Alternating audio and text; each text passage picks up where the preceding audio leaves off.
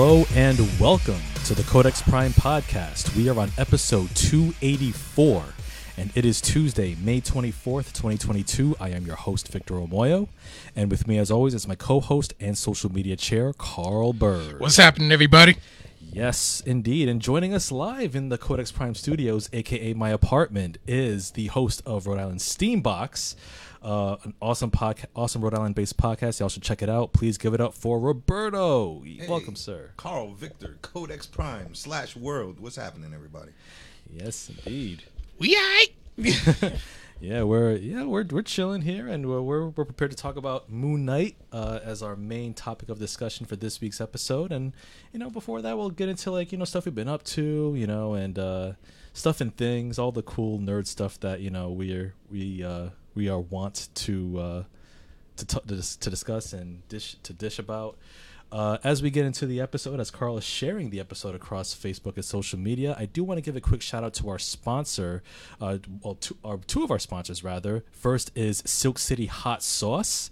Uh, Silk City Hot Sauce. They're they're a Vermont-based uh, business which which creates all sorts of unique hot sauce flavors, ranging from erotic fever to badass Jew, mango madness, ram skull, and many others. All these unique hot sauce flavors that can go well with any dish, including some some plain chicken wings. Mm. That's that's some good flavor. All I feel like you've been doing you've been doing that lately, haven't you? Uh, I have, I have, and yeah, and uh, that's that's great flavor that that can tingle all over your body. Um, so it's it's it's that good. Uh, It is. So so yeah. Um, so if you're interested in getting some Silk City hot sauce, uh, go to silkcityhotsauce.com. Use the promo code Codex. That's C O D E X, and you'll get fifteen percent off of your order.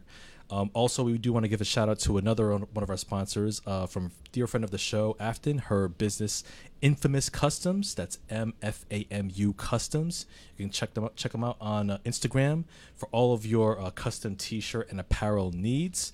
Uh, that's Infamous on on Instagram. And also where you can get Codex Prime merch, DJ Mr. Bird merch, Yes. do the film thing, Victor Vader. Mm-hmm. Victor Vader right here, as you can see for our Facebook listeners, the back of my shirt right there. So yeah, uh, all this and more uh, on Infamous Customs. Let me customize you is the slogan. All right, so uh, Roberto, how are how are things in your world, man? Man, uh, I'm having the time of my life. I am having uh, a great time because uh, because I, I've got some family stuff uh, sorted out and in order. Um, so things are really great at home, and uh, I've got the I've just got the best job in the world, right? Like the the job that I wrote at Steambox, right? So and and we are at Steambox RI on social media if anybody wanted to check it out. Um, I wrote a job where I was like, all right, so so you in high school, Victor in high school, right? What does Victor love? What does Victor need? What does Victor not have in high school? And I wrote a program where the students are my boss, and whatever it is that they're passionate about, whatever they need, we're gonna build a science project around it. So if I'm if I'm guessing based on your uh, based on you being a film buff, right? Uh, I have students who are who are film buffs too, and I'm I'm getting them a camera, and I'm buying them the camera that they need, and I'm saying let's create content together. Let's create my other students who are coding. Let's create a website where we can put this content up, and that's how ultimately we ended up with our podcast, man. So we are ending another school year, aiming for Tokyo next school year again, with uh, some students from Rhode Island, and honestly, it's a blast. Oh, that's awesome. Thank yeah. you. Yeah, and how long have you been do- doing the Steambox thing? I started um ten years ago. Ten years ago, I was working for a place called Inspiring Minds in Providence, and um and I'm a you know I, I'm this Puerto Rican from the hood, and I, and I had worked my way up to like uh, director of like um this this STEM center kind of thing, and we had a meeting, and somebody was like somebody was like um. Oh, you must be the executive director of the organization. After I had, you know, after we, would, after the meeting, and uh, then the actual executive director of the organization who who looks and sounds exactly like our our last president. I mean the hair everything. Uh, this woman walks in and she was she was like him? No a hoodie could never be you know director of an organization like this i'm the executive director nice to meet you kind of thing and that went up my ass so hard man that that like really burnt like i I probably built Steambox half on love and half on spite after that. So we started Steambox about nine years ago now uh, with the students. The students sit on my board. The students can fire me at any given moment. If they're like, ah, Roberto's not it anymore. We need somebody new. The students can fire me. And I'd be like, all right, go your own way. Good luck with Japan, suckers. but uh, but yeah, we're having a blast. We built arcade cabinets in several several schools. You saw one of the arcade cabinets. I played one of them. You I, I, I schooled a couple of uh, schooled a couple of them in Marvel versus Capcom too. So would you would you- would for our audience would you would you uh, acknowledge that this is not like it wasn't like some shanty shimmy cardboard kind of thing. This is like a legit arcade. No, it was legit. Like I got I got my fair share of carpet tunnel for you know for pressing arcade machines. Yeah, man. Like I felt like I was like I spent a couple of minutes over at Free Play downtown, but that shit is legit. No quarters is necessary. This thing plays over 2,000 games. They've built uh, TARDIS from Doctor Who, uh, and they put just like you made this room uh, like green screen compatible, right? We we use the same paint on the inside of the TARDIS so that you can uh, do special effects, make little videos, uh, and and the inside's a photo booth. Uh, we made a hoverboard because I had students uh, who were inspired by um, Marty McFly. Uh, this is not the bullshit that you saw a couple of Christmases ago that were lighting Christmas trees on fire. This this was a board that hovers off the ground. It can go over the lake behind the school and everything. We made a legit hoverboard. Um, we almost blew up the general of the Air Force doing it. It's a long story. I'm not going to get into it. Uh, and and uh, even even I had a group working really hard on this project, inspired by their love of Star Wars and Halo, and they sent this camera uh, to outer space, and they took a photo of the Earth. Uh, and they recovered the camera, and they were again that has its own stories too about how the GPS stopped working. But these students who would tell you they hate math and science found the thing exactly where it was, two states away from where we launched it. Um, so I'm having the time of my life again, and and those are the kind of things that we working on. Sweet. Yeah, like like I said, I've been on two episodes of uh, Steambox Rhode Island, and I can honestly say like those are some of like the coolest kids. I don't. I shouldn't say kids, students like ever. Like because they're us, bro. yeah, They they're they are uh they're they're they're the excuse me for you know implying anything about you guys uh but they're hood nerds right like like the football jocks have football and they have all these things to do and all these other people have things in places uh this program is for everybody but specifically first and foremost for the hood nerds for the students who want to come in and do and watch anime and learn how to make their own anime and and build from there and do these other things Right. I mean, like big shout out to two two names I remember: Hendry from Highlander and um, wow jo- and uh, Jordan from Central Fun. I love Jordan's voice. We we broke his voice last week. We did the uh, Hot Ones challenge uh, in C- Uh, Angela was there. My son was there. I brought them in, and I brought the actual hot sauces, right from the.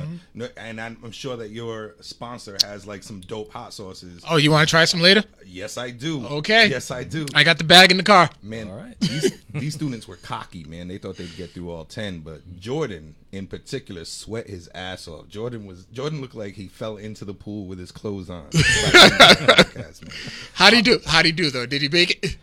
Uh, mostly everybody made it. A couple people tapped out to the milk. You know, a couple people Okay. tapped out to the milk early on. Uh, there was a little bit of toxic masculinity around the milk, implying that like if you if you go for the milk, you're out. That kind of thing. uh, but mostly everybody made it, but they did regret it. And we did it, you know, on on this week's podcast. Uh, they talked about breaking their porcelain, you know, throne at home afterward. Uh, and one last thing, because I know I, I know I've used a lot of my word bubble. But uh, yeah, you were on the podcast. Thank you for mentioning. We have our own podcast. Uh, we are not competing with the amazing stuff that you guys are doing. We do not have a lot of sponsorship and stuff like that. But what we do have is our students uh, who just wanted to learn how to mix and edit. Our students have, for last year, they were number one in the world in education for 17 straight weeks. Uh, I, I'm sure that you guys look at all of your data, and when we look at the world map and see that we got people listening in Finland and all over Europe, right? It's like, why? why are people listening to our nerds talk I about general never, shit? I never listened to ours. Well, I mean, I listen to ours, but like, I never check that, check out, you know, those stats because I feel like it's like, uh, it, it would have, if I see like nobody's listening, it'll probably like discourage me. That's when I did it. When we weren't number one anymore. like when we were number one, I don't care about the stats. When we weren't number one anymore, I was like, well, what's going on? And I, that's when I started rooting through that stuff. So I mean, I'll check it out. Actually, I actually never. I, I think you have the know-how. For that. Oh man, last time I checked the stats was uh shoot. That was this was pre-pandemic. That's was the last Oh, time. I looked at the stats. You're gonna find out that you have at least one listener in Sri Lanka, and then you're gonna be really confused and like, how did this happen?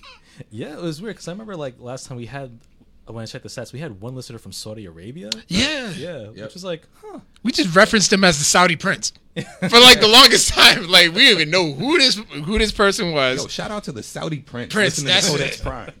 We did get a comment from the Philippines one time. Like they just said hello from the Philippines. We're like, wait, what? It's like, wow, okay. yeah. But yeah, that's that's that's really cool, man. Yeah, it's like you never know. It's, it's funny with podcasts. Like there's like literally millions of them, but you never know, like what podcast will catch fire or like who from what ends of the earth people will actually pick up your content. Yeah, exactly. Yeah. Exactly. Yeah. So um, yeah, yeah, we gotta have you try to hot- you know some of our hot sauces because I'm down. I'm down. y'all see y'all you was doing it. First of all, I was looking for the episode. I was looking for the episode. Yep. I wanted to see. I wanted to listen to it. I The just hot ones? Yeah. All right. But I did listen to this week's one and all their uh, testimonies of like uh, what they've been through from after trying it. And I'm like, they need Silk City. That's all I'm saying.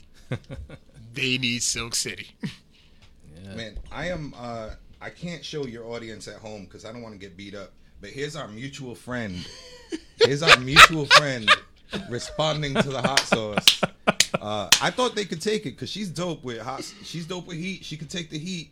But apparently that one. Hot And this was sauce, C- and this was CF. This is NCF. Yeah. Oh man. I got your man Jordan in here somewhere too. Uh, I don't know if I don't know if I'm swiping the right way, but Jordan's Jordan's struggling. there he Jordan's struggling in some of these pictures. Oh man, I remember her too. She was a real sweetheart. Yeah, shout out to Desi. Desi is the Desi homie. was a real sweetheart. Desi brings up a lot of Desi keeps our conversation uh, she keeps our conversation clean. And what I mean by that is uh, a lot of the girls, even even though Steambox is more girls than boys, a lot of the girls sometimes get run over by the boys. The boys feel like because of the patriarchy, right? Like we Yeah. feel like this is our mic, right? Like this is our chance.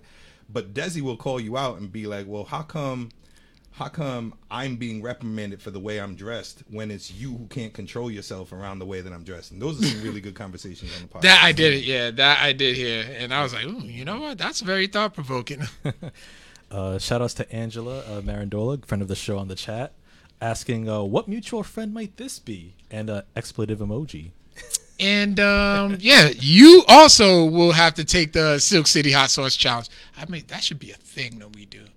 Ooh, that's a good. idea. Yo, every high five. every Yes. every guest every guest has to take the Silk City Hot Sauce Challenge. Oh, Silk yeah. City hot sauce. You got your own hot ones going on. I like it. I like it.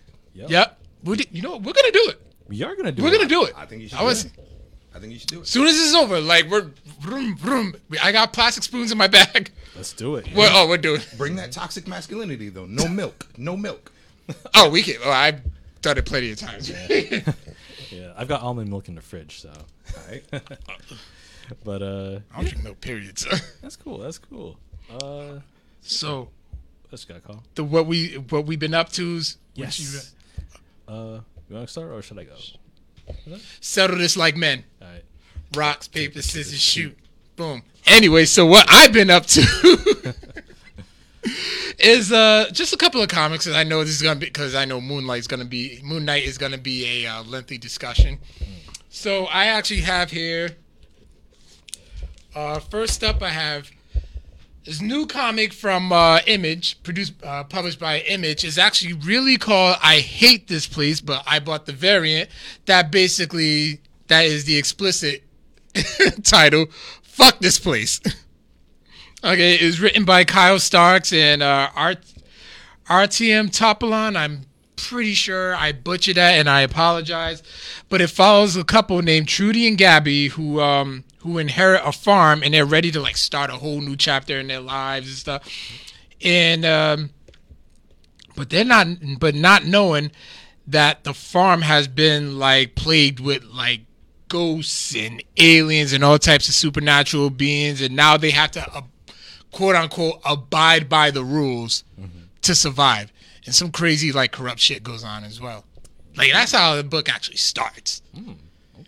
So it's like like a lot of the like independent horrors that I'm that I have been reading. I'm like finishing up. Rain just finished. Rain by Joe Hill just finished up.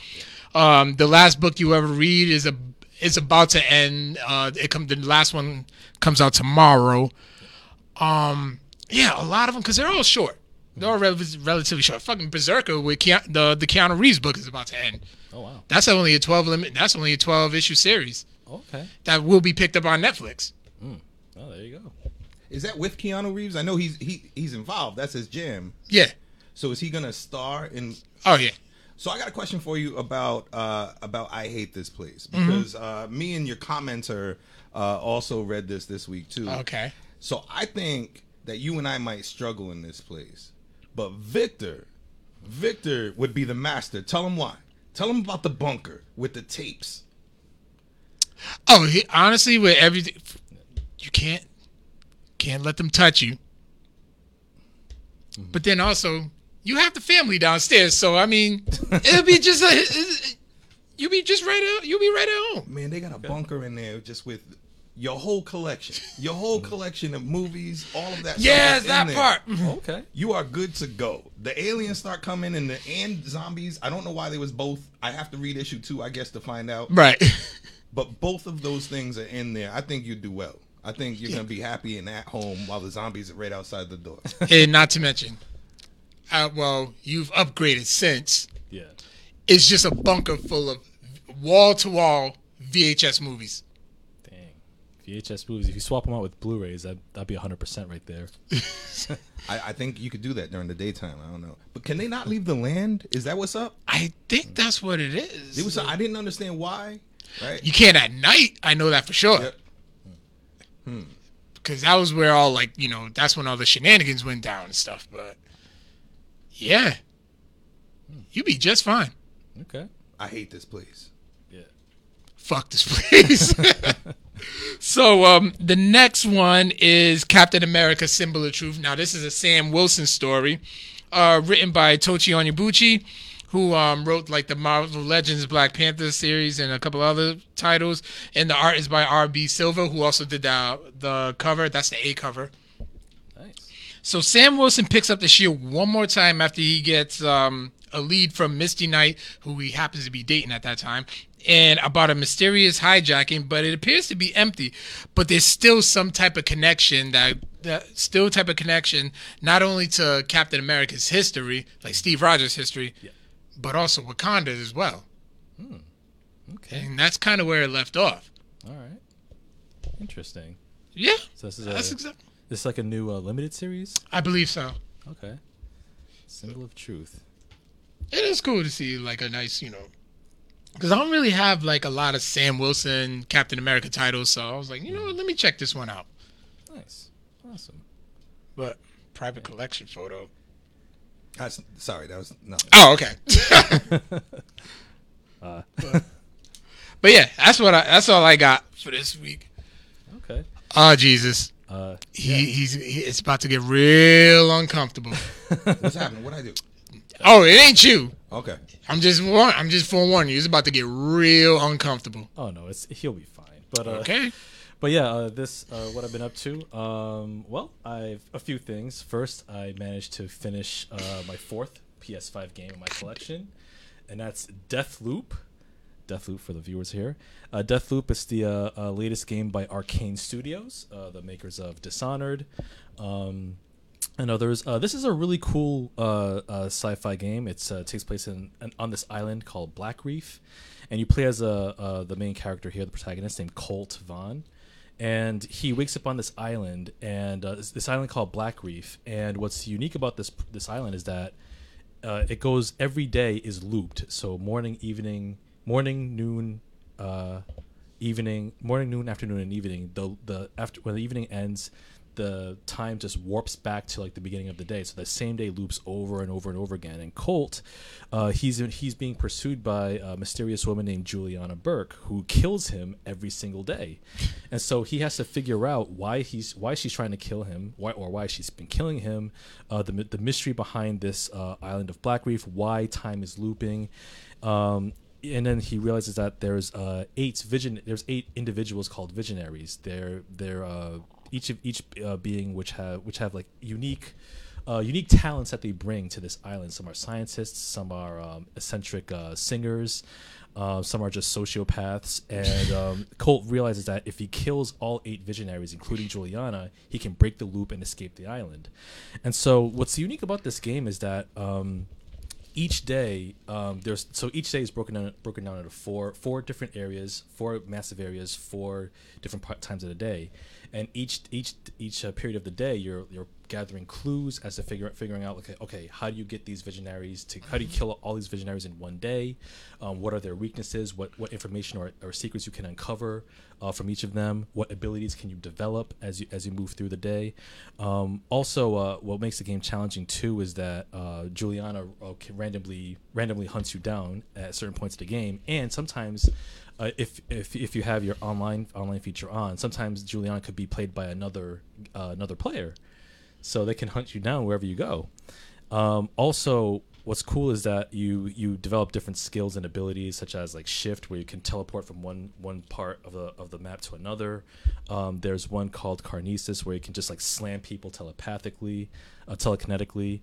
Uh, there's one called Nexus, where if you hit if you hit one enemy with Nexus, um, if there's other enemies nearby, you see this web slowly form among them, and then if you shoot one enemy, everyone goes down too.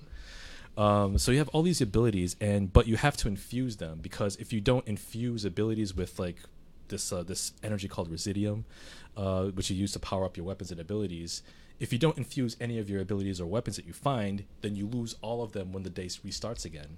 So you have to like make sure that you can pick which ones you can transfer from loop to loop. Um, it's a it's a really it's a really solid game. Um, it was it was actually nominated at the Game Awards uh, last year for Game of the Year. It actually won uh, Game uh, Direction at the Game of, at the Game Awards. Um, definitely definitely a solid game. Um, definitely um, it has like I, I, like the aesthetic of it. It has this like this 1960s uh, sci- retro sci-fi uh, aesthetic to it to its setting. Um, uh, the the the voice acting from from all of the leads are are, are fantastic. Um, some of the humor is pretty on point. Um, I won't I won't spoil the the the the revelations that you that you find in the story, but there's like hmm interesting. So it, it does it, the the ending is like hmm, okay. It it, it kind of leaves things open to interpretation as far as like the nature of the characters that you that you encounter. But yeah, Deathloop it's definitely a great a solid game. Um, I think right now it's I believe it's still a PS5 exclusive. It might be a timed one. One year, yeah. For one year, yeah. So uh, hopefully by the end of this year, perhaps or next year, it'll hit uh, Xbox Series X. But it's definitely worth checking out. Um, really, really solid game, especially if you're a fan of like time loop, uh, science fiction, and things. So yeah, there's Deathloop. Check it out. I finally beat the game. It took me about 20 hours, but it's it's, it's, it's solid. You beat Elden Ring? I did not beat. Elden okay. Ring. No, Elden Ring is gonna take a long. It's take a while. Uh, another game that I did beat was Guardians of the Galaxy. I I, I did beat started Guardians. Playing, re started playing that one again. Uh, Guardians of the Galaxy on the PS5. I think it's also on Series X. Um, solid game. Um, top to bottom, I really like the interpretation of the Guardians, um, especially Star Lord. Star Lord in the game is actually I find to be the preferable version of that character than Chris Pratt. Chris Pratt's more of like a big dumb kid, whereas Star Lord actually takes things a little more seriously. Um, uh, shout outs to the voice actor who played Drax in, in the game because he nailed Batista's voice and cadence hundred percent. You think so? I thought so. Like, like, uh, like if you if you close your if you close your eyes, you might think that it's actually Batista, but it's no, it's some other guy. I forget I forget his name, but he's like a prolific voice actor too. I'm actually looking it up right now. Yeah, this game came out of nowhere. It did. It I've it never did. seen. I've been I've been gaming hardcore for my whole life, mm. and this one I've never seen a game like get announced two months before it drops with yeah. such a high profile as like Marvel has. You know what mm. I mean? And Square. So you got Square, the people who made Final Fantasy, yeah. right, making a Marvel game, and then only two months before it drops am I hearing about it, and it was dope. Yeah, absolutely. And and pe- and people's expectations, mine included, were low because like Avengers was d- actually let people let so many people down. Um, Yeah. And because it was like a like an online like kind of like, kind of like had some like free to play mechanics with it. But Guardians of the Galaxy, no, it's a solid single player uh, game. Um, things like 15, 15 chapters or so.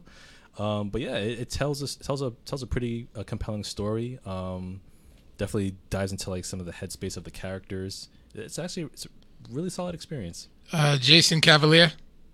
Uh, yes, who plays Drax in the Yeah. game? Yeah, the choices that you make were emotional and impactful too, right? Like, so Right. you make Yeah. some choices in this game, and you're betraying like uh, you know Groot, or you're betraying you know Rocket in some in some instances, Oh yeah, uh, and that comes back to bite you in the ass in some parts if you don't play it well. true. Yeah, yeah. And also I like the way like they incorporated some of the other uh, cosmic characters like Cosmo, the the Russian dog. Yeah, He's in there. Yeah. Oh, he's oh, gangster. He was running shit. oh you, you'll you'll find out once you play, play a game. He's in there. Yeah, when I, when I have a, I'm gonna make time. I, I gotta make time for this game. Oh yeah, absolutely. Um, also, um, on the on the steelbook front, I ordered my uh, 4K steelbook edition of the Batman, uh, which uh, just came out. Come on, camera focus. All right, there you go. so yeah, I got that uh, in the mail uh, from from Best Buy. Ah, so good! I cannot wait to watch this film. This film, Batman, we reviewed it on the podcast. Incredible. Five out of five. Um, I can't wait to see what uh, Matt Reeves and Robert Pattinson deliver in the in the next two films in their trilogy. As long as it's not in the DCEU, leave it alone. yeah, uh, uh, it's it's it's it's also one of the biggest strengths of the film that it's not part of the larger DCEU. Yeah, Um, but the DCU has gotten better. Um, for example, Peacemaker, hilarious show. I really enjoyed it. Um, we haven't really reviewed it on the show. I haven't even watched it. You haven't watched it? No, Interesting. Yeah, uh, like like Peacemaker. It's it's it's a it, it, it hits the right tone. It's a, it's a worthy follow up to the Suicide Squad. okay. Um, I wa- I always watch the uh, the intro dance number every episode, and every episode I, I follow along with the dances with the dance number. I think I, I think I nailed fifty percent of it. It's dope, man. The dance number itself is dope. It is, yeah. Should that be a s- commenters? Would you like to see a code extra of Vic doing the Peacemaker dance number? Oh hell yes. maybe maybe we'll see. Uh, i- if the viewers want it, we gotta give it to them. You gotta give the people what they want. Excalibur. Well, we'll we'll, we'll see about that. But uh, he doesn't want to do it. at all. Wait, wait, man. Five stars for the Joker too, man. Like Joker, I was a little, I was a little. yeah, Joker. I gave it like a I give it a solid three. I think Joker is like uh, functions more as a gateway movie because it's it's Scor- Martin Scorsese. No, no, I'm like- sorry. I meant the Joker as seen in the Batman. Oh, in on the Batman. Right. Oh, um, I thought I thought it was fine. Ezra I mean, Miller's twin. Uh, oh, Barry Keoghan. I You thought, can't- it, I thought he looks more like Tye Sheridan. Ty shit. Well, they all three of them look like brothers. They could be cloned from the same factory. but although, like Ezra Miller, he's acting up though. from what I hear, he DC is better, losing his damn mind. DC better make a decision. That dude's he's just insane. Like he's he needs yeah he Yeah. needs meds. Uh, Yeah, yeah. But uh, but yeah, um, but yeah, uh, Batman on in 4K. I can't wait to sit down and revisit it again. Uh, lastly, lastly, I did I did see another movie uh, this today in the theater, uh, which just came out. It's Alex Garland's third directorial feature. It's called Men, and Men stars uh, Jessie Buckley and Rory Kinnear. I don't know how I feel about this movie. It's um, it's it's a it's a film that it's uh, from Alex Garland. He direct he wrote and directed uh, Ex Machina, which is an excellent film with Oscar Isaac, um, and um, and um, Domhnall Gleeson and Alicia Vikander, as well as Annihilation with Natalie Portman and Tessa Thompson, Gina Rodriguez, and um, uh, Jennifer Jason Lewis. Men is a film that okay. Let, I should start from the beginning. Um, it's a film. It's a film where it stars Jessie Buckley. She plays this woman who, uh, she she she she finds her way to this country retreat somewhere in England, and she. Uh, she's she's she's grieving. She's getting over the death of her of her boyfriend who committed suicide. Um, thing is, her boyfriend was kind of was a bit a bit abusive, so she's trying to deal with the ramifications of like his suicide, um, and she makes her way to this country retreat, and every man that she comes across is played by Rory Kinnear, and every man she comes across same face, same everything, but um, they all have different personalities. And shout outs to Rory Kinnear because he he did the damn thing. Like he was great in portraying his multiple roles. Like he plays like this, the the groundskeeper of the estate who's kind of like kind of awkward and he kind of talks through his teeth like a like a stereotypical Buzz Killington. Blah, blah, blah, blah, blah. And uh, and he also plays like this priest um, that she that he comes that she that Jessie Buckley's character comes across. He also plays this this nude man who stalks her throughout the film. Um, and tries to break in. Um, what I when watching this film, it's definitely the least accessible of Alex Garland's films, and and and, and in and in watching this film, I'm like, hmm. I'm guessing this is how Carl Bird must feel whenever I whenever he gets around to watching a Victor ass movie, because People are walking out. People are walking out of this movie. I don't know if you're. oh, I, I, I can see why. I can definitely see why, and I can't divulge w- exactly why. Can I can I ask you this? Yeah. Do you feel the same when you finish this movie? Do you feel the same way that you did when you saw Mario Van Peebles' acting debut? Oh Jesus. oh Jesus. Oh, I think you know. You know about I Mario do, Van I do, Peebles' yeah. acting debut? I'll, I'll tell you. I'll tell you what. I'll tell you what. I felt wor- I felt just as bad, just as mortified, just as mortified. Um. Yes, sidebar. You know, sidebar. Sweet Sweetback's badass song. I need to put the microphone down for this. Oh, dear. okay. Victor Rant. uh, a s- sidebar rant.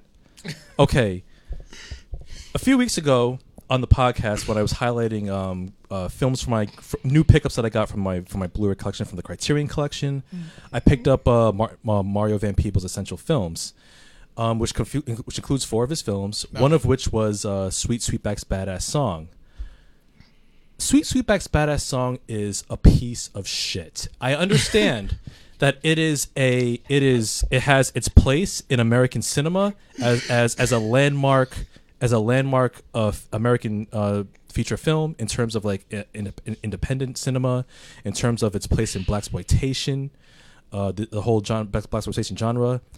But the film itself, I having watched it, just just just putting the whole film aside, just the first five minutes of the film, Yeah. it is. I don't understand. Melvin Van Peebles is he a legend? Yes, but I don't understand how that man did not see any did not see the inside of a jail cell.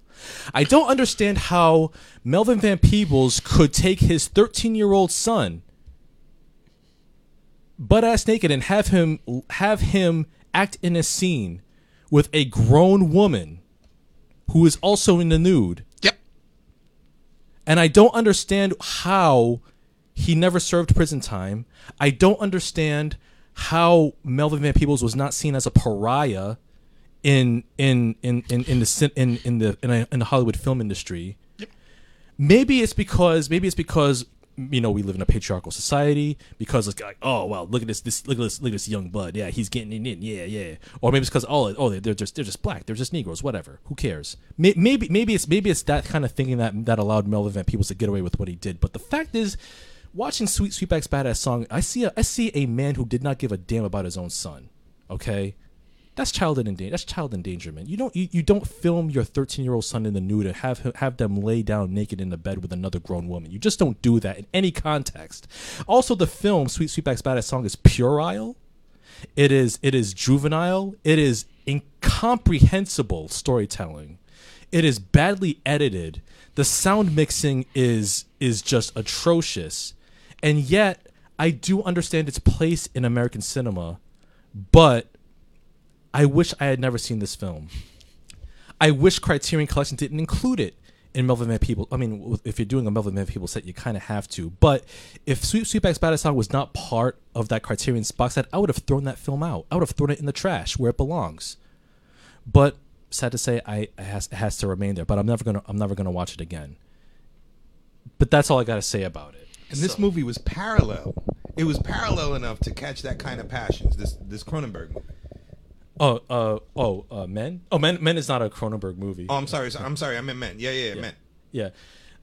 Well, Well, well, you knew when he dismounted the microphone that you that we were in for it, right? Like you Yeah, pulled out the absolutely. Popcorn. You pulled out the popcorn and soon as Yep. you dismounted that microphone. Yeah. Um. Well, well, with men, it's completely different because it, it feels it feels unfocused. I'm like I, I'm a, ki- I'm kind of I'm trying to understand. I, I kind of get what Alex Garland is trying to get at in terms of like exploring toxic masculinity, especially looking at the character of, of Rory Kinnear or his mm-hmm. multiple characters. Where, you know, Jessie Buckley's character, she's a she's a kind of like a survivor. She's a, a survivor dealing with grief, and like basically every man she sees, she sees like the same man and, in, in every person, every man she encounters. Okay, I I, I kind of get that, but but the but the but the climax of the film is not only pure unadulterated nightmare fuel it's also gratuitous. It also i feel it kind of it kind of loses me on, on what it's really trying to say. Okay like violence begets violence toxic masculinity begets toxic masculinity. I get that. But it does it in a way that it's like that it's like it, it just feels like it's just done for like shock value more than making a profound point. And it's a film that I did not know how to feel when I watched it. When I when I came out, I felt uncomfortable. I I was gonna, I was planning on, on on getting some lunch afterwards, but I was like, well, I, I damn sure I'm not gonna do that. Um, it's a film that I can't really recommend, and it's and lastly, it's a film that when when when Carl Bird says he doesn't trust me when it comes to like some of my film recommendations, I I I, I get it now. I get it now, Carl Bird. I get it now. oh shit. Um, that being said, I will respect Alex Garland's audacity and and his and his attempts at exploring uh, toxic masculinity in a profoundly fucked up way. I don't know if I, I, don't- I don't know if I'm gonna watch this film again. Um, I would rather watch Titane or Raw again than than this film. But you love those two movies, so Oh, those two films are great. I mean, I mean, I mean, I, I can't say enough about them. But Men, Men takes it to Men takes it to like with, with, with Titane and Raw. Those films take it to like a ten. Alex Garland said, "Let's do it. Let's take it. To, let's take it to twenty three. Let's take it to twenty three. can I ask you? Can I ask you something too? Yeah. What were the production companies of this movie? It was a twenty four. And boom goes the dynamite. Okay, here's the thing. I love A24. A24 is one of my favorite uh, favorite production companies today. Their films are so interesting. Two of my favorite films, well, some of my favorite films include Ex Machina. Um, A twenty four did that. yep, they did that. Moonlight, which is one of my all-time favorite films. Last The Last Black Man in San Francisco, awesome film. This you, you know, you, this is this is the best way I can describe Men. Men is a parody of an of a stereotypical A24 film, down to the ambiguous ending, down to the sh- down to the absurd nightmare fuel shock value scenes, down to down to it some of its um, obscure choices in its storytelling. It is a it feels like a parody A24 film that some filmmaker decided, hey, you know what? Hey, you know what? I don't. I, you know what? A24. I feel like they got a bug up their ass. Let me let me let me sh- let me show them. Let me show them up something. If it feels like a parody of a, of a A24 film eh, by way of David Lynch, by way of Cronenberg. now, with all that said, is it a film that I recommend? Personally, I wouldn't watch it again, but I will say if you do see this film, shock value like gore, uh, Angela, yes, and then some. I, I normally don't say I, I, I, I, I, don't encourage people to read spoilers, but for this film, I would say read the Wikipedia synopsis and then judge for yourself whether or not it's worth seeing. But then again, seeing reading a synopsis and watching a film are two different things. But if you do watch this film, Angela, and also for people who are who are watching and listening, don't eat anything. Don't eat breakfast. Don't eat lunch. Just go into it into it with an empty stomach and an open mind, and afterwards, schedule an schedule an appointment with with a therapist, and and, and talk it out. Because I don't feel I, I don't I don't I don't know how to feel right now, having watched Men. And Well, y- she would also describe Men as a parody, but uh, Hmm. probably not the movie necessarily. She hasn't seen it yet. uh, uh yeah yeah so um so yeah uh so that's so, so that's it men by alex drummer doing the. Yeah, I, I see what you did there. Yeah, but yes, Men by Alex Garland. Um, like I said, I love his two films, uh, Annihilation and Ex Machina. This film, just just go in, just go in knowing that you might not feel. Just go in knowing that you cannot unsee what transpires in that film. You might need you might need to talk to somebody a good friend, a therapist, maybe both. I'm not a, I'm not a religious man. You might even need to talk to a preacher. I don't know. Just just just just just viewer discretion is advised. Is all I can say. You know, it's funny how you, Yeah. you gonna be okay, man. I think so. I I, I think so. Um, I'm not a religious man, but I think I'm gonna go pray after this. Okay. I mean, I do have a uh, a TikTok for you. It is the TikTok is Yeah. how they make A24 films. there we go. Look at A24 films do a Mad Lib. Give me a genre. Art. Okay, and another? Indie drama. All right, give me a time period. 1700s. Give me an animal we're gonna make scary. Cow. All right, what's fucked up about the farm?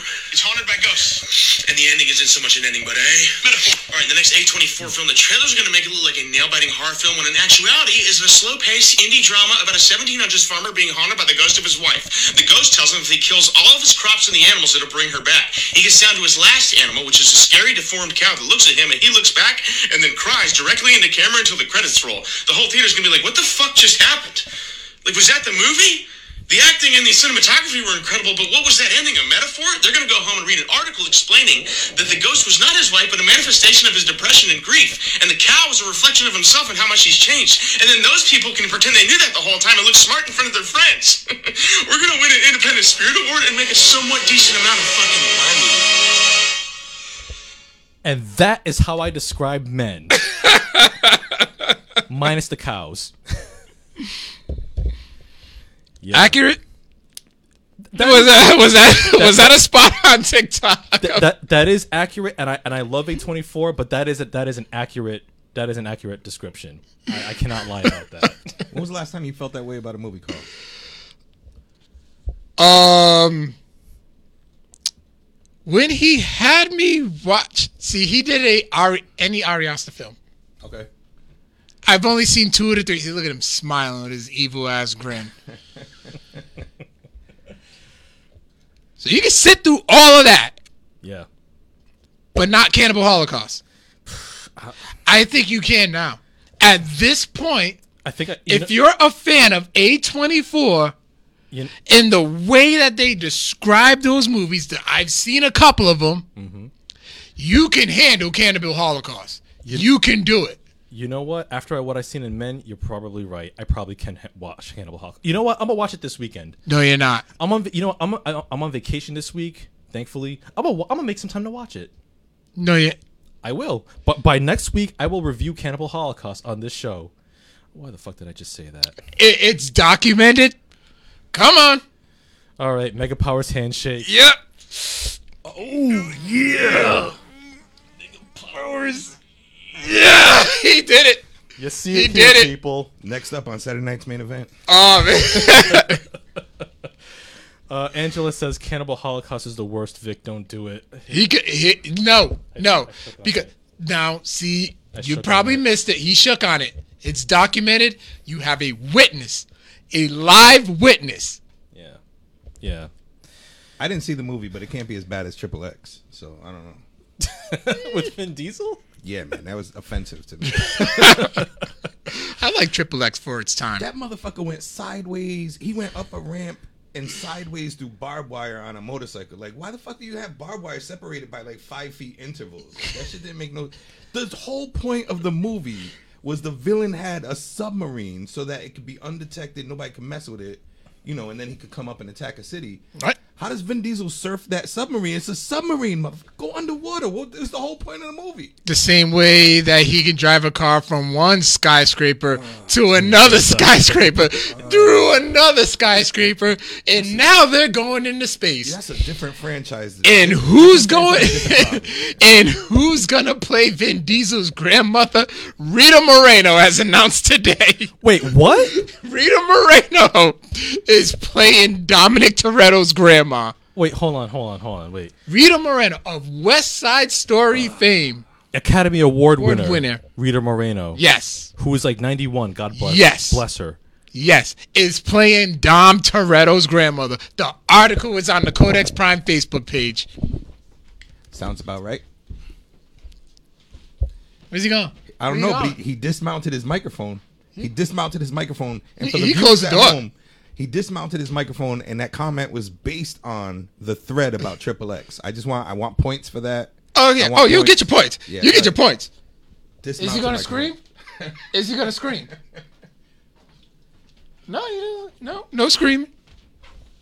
Right. No, it went into the pillow like Lilo.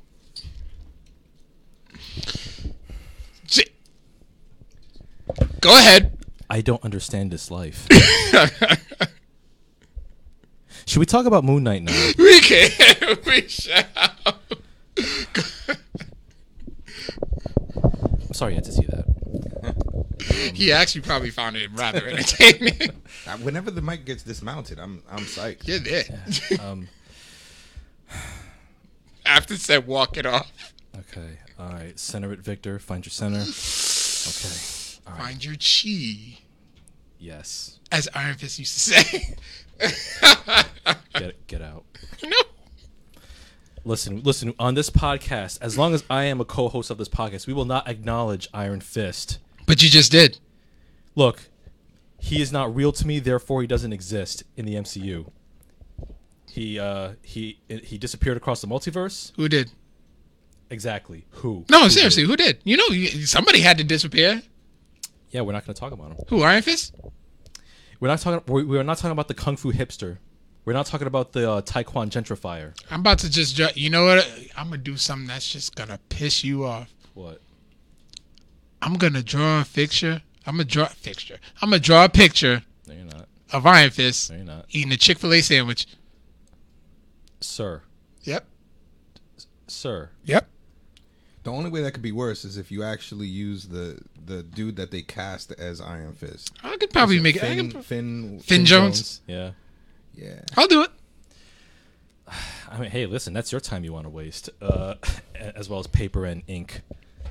Um. Bam! Drawing digital, baby. Okay, that, that that's your hard drive space you want to waste, but uh, but yeah. Um. Okay, We big don't big shout outs to uh. Iron Fist. Iron Fist. Big shout outs to um, some of our commenters. Uh, we got Nakoma Tala, Great Warrior Wolf. Nakomatala. Wusa, indeed. Thank you, ma'am. Yes. Oh, um, we gotta have Nakoma Tala on the show. She is awesome. Yes, indeed. New World Wrestling Extreme Women's Champion. All right.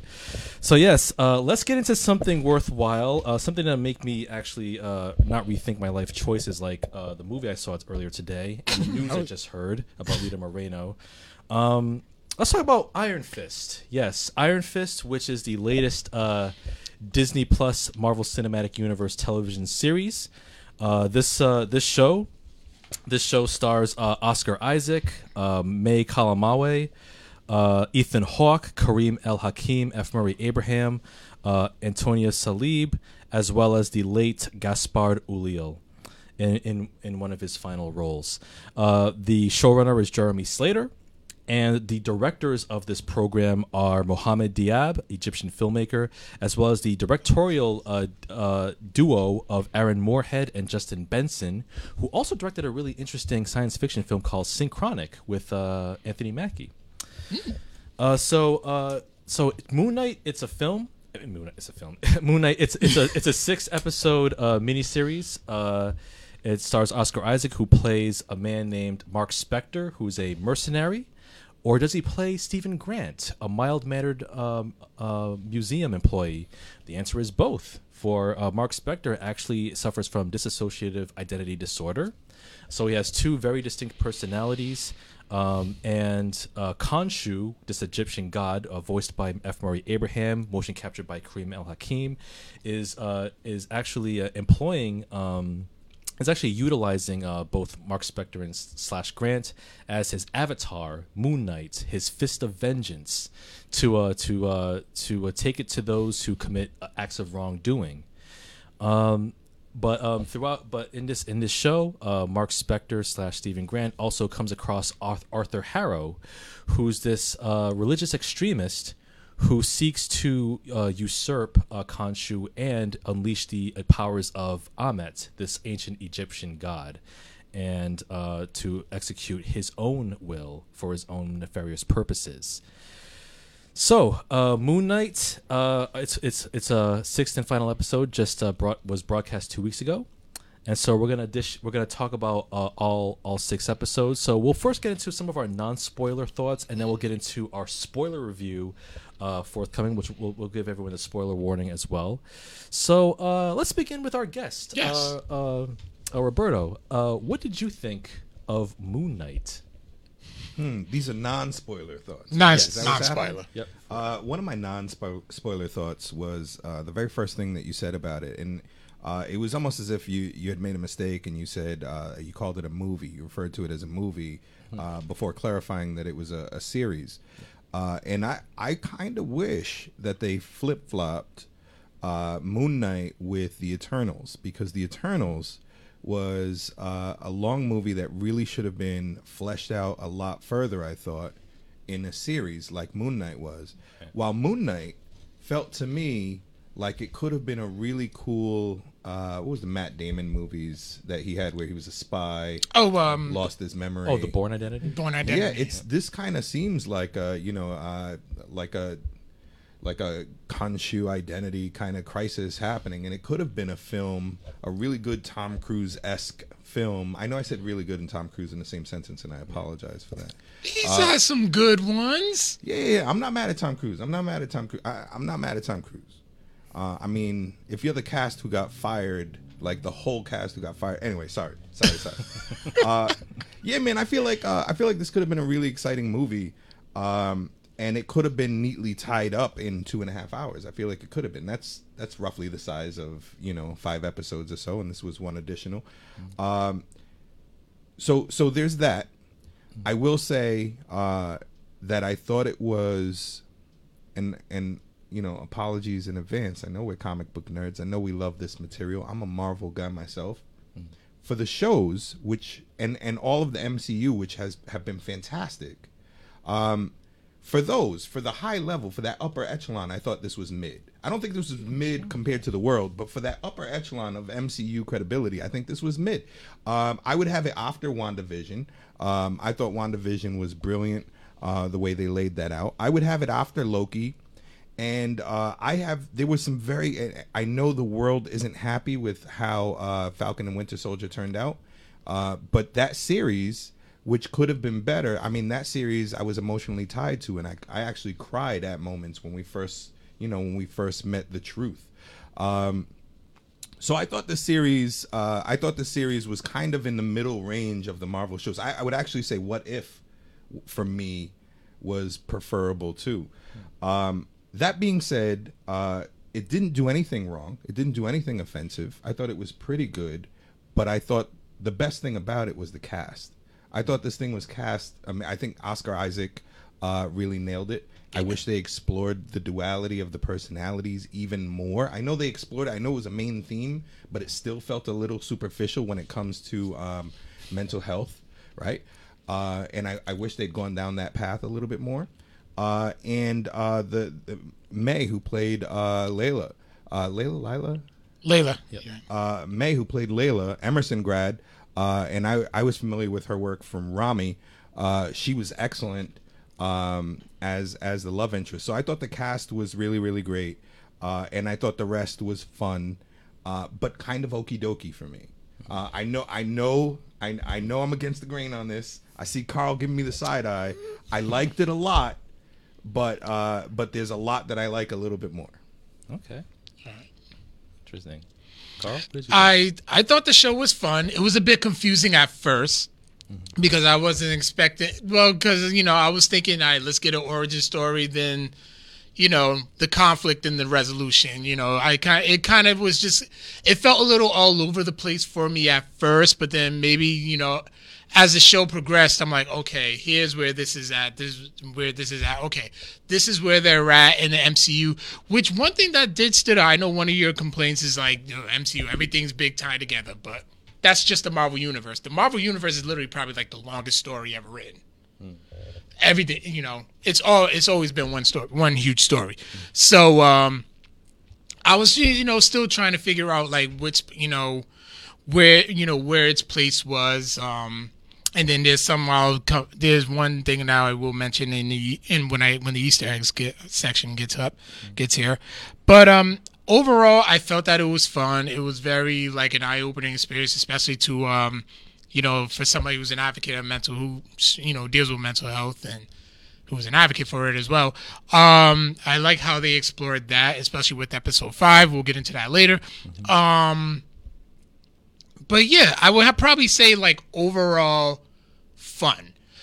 It took a while to get there. It took a little bit to get there, but overall fun. Okay, cool, cool. Yeah, um, uh, Moon Knight was uh, for me was uh, was was quite a surprise. I actually thought it was a it was a very good show. I, I thought I, to me it's like my thinking thinking more on it. I, it's it's my second favorite show. WandaVision is still my favorite, uh, but Moon Knight is pretty close.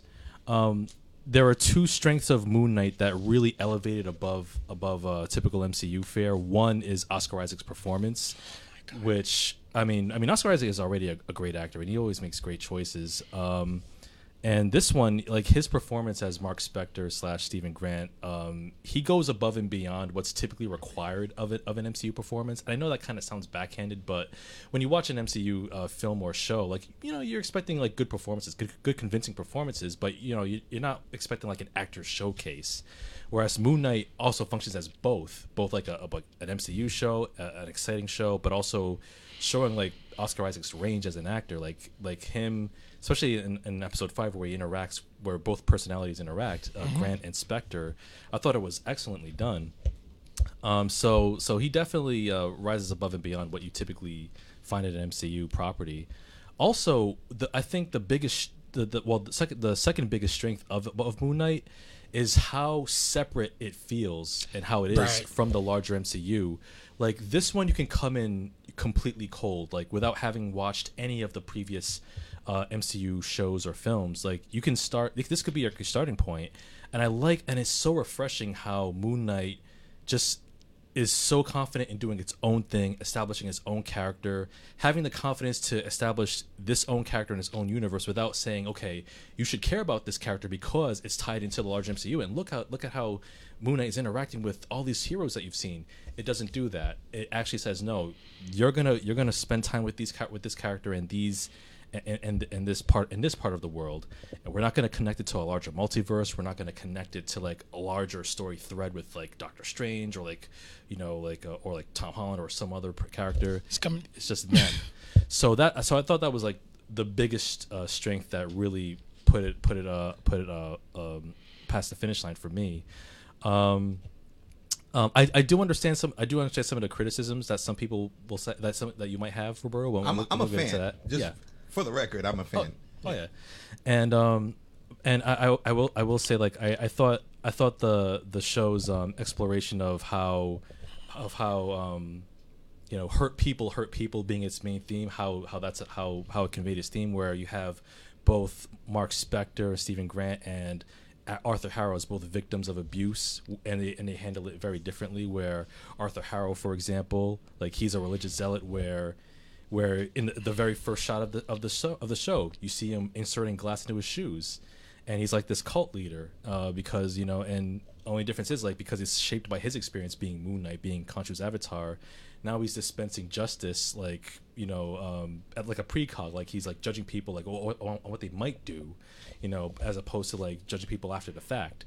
So I thought that I thought that him like sort of like acting like being like a confident leader even though he's just a victim of exploitation just like Grant is um, I thought that was a pretty cool uh, parallel um, uh, and, al- and also too i really did like the the music choices uh, in in the show, especially at the end credits. Like I've never heard Arab trap music, but like the like like Yeah. the end of episode three, like the episode three end credits. Like I have the full song on my YouTube mix. Like that's it goes hard. Like that mix is like it slaps. As as a young folk say, it slaps. Like there's some great uh, musical choices here. Um, I really like the direction by um, by uh, Mohamed Diab and uh, Aaron Moorhead and Justin Benson. Um, I I, re- I also liked Mohamed Diab's choices um, that he got to insert in the film, like placing it in Egypt and incorporating as much of it as possible, casting uh, May Kalama, Kalama, Calamawy in, in, in as Layla, um, even though in the character I believe in the comics is originally a, a white woman. Um, there are there are so many there are there are several things that kind of bring it bring Moon Knight uh, above what you typically expect from an MCU um, MCU show, and I think that uh, it's de- it's definitely a show that for me is like my second favorite next to WandaVision. So yeah, we'll we'll definitely get into the spoilers on, on what we what we dug most of all. But yeah, Moon Knight is definitely one I can easily recommend. And and and for mind you, like I came in with like mid level expectations. I'm like, I don't know about this, like this obscure character, but Oscar Isaac maybe he'll elevate it. And I'm like, oh, okay. I see. You know, yeah, because it, it, it shocked me because it always shocks me. Every time we go see a movie that we're about to view, I'm like, he's gonna hate it, he's gonna hate it, and then he likes it. I'm like, really? Yeah, I was just a surprise too, and and I, I liked it more than Doc- Doctor Strange in the Multiverse of Madness. I did, I did. I mean, okay. I, like I think about it, right? There's, there, but there are some parallels, right? Like some of the things that you talked about that were great, uh, like the music choices. Uh, that's where Doctor Strange really worked for me, right? Like the Doctor Strange, uh, the the score and the score actually coming into play and being part of scenes, Yeah. uh, was very very cool to me. So Doctor Strange definitely deserves some criticisms, but there was a lot that it did right too, and I feel the same way about Moon Knight. And one of those things is, um, we we're here a lot. A lot of us are here for the action, right? And when we're looking at a superhero show, we're here for the action, and they did a little bit of a uh, a little bit of a cheat, where uh, and and they imply action so many times during the Moon Knight series, and we, as a stupid ass audience, actually forgets.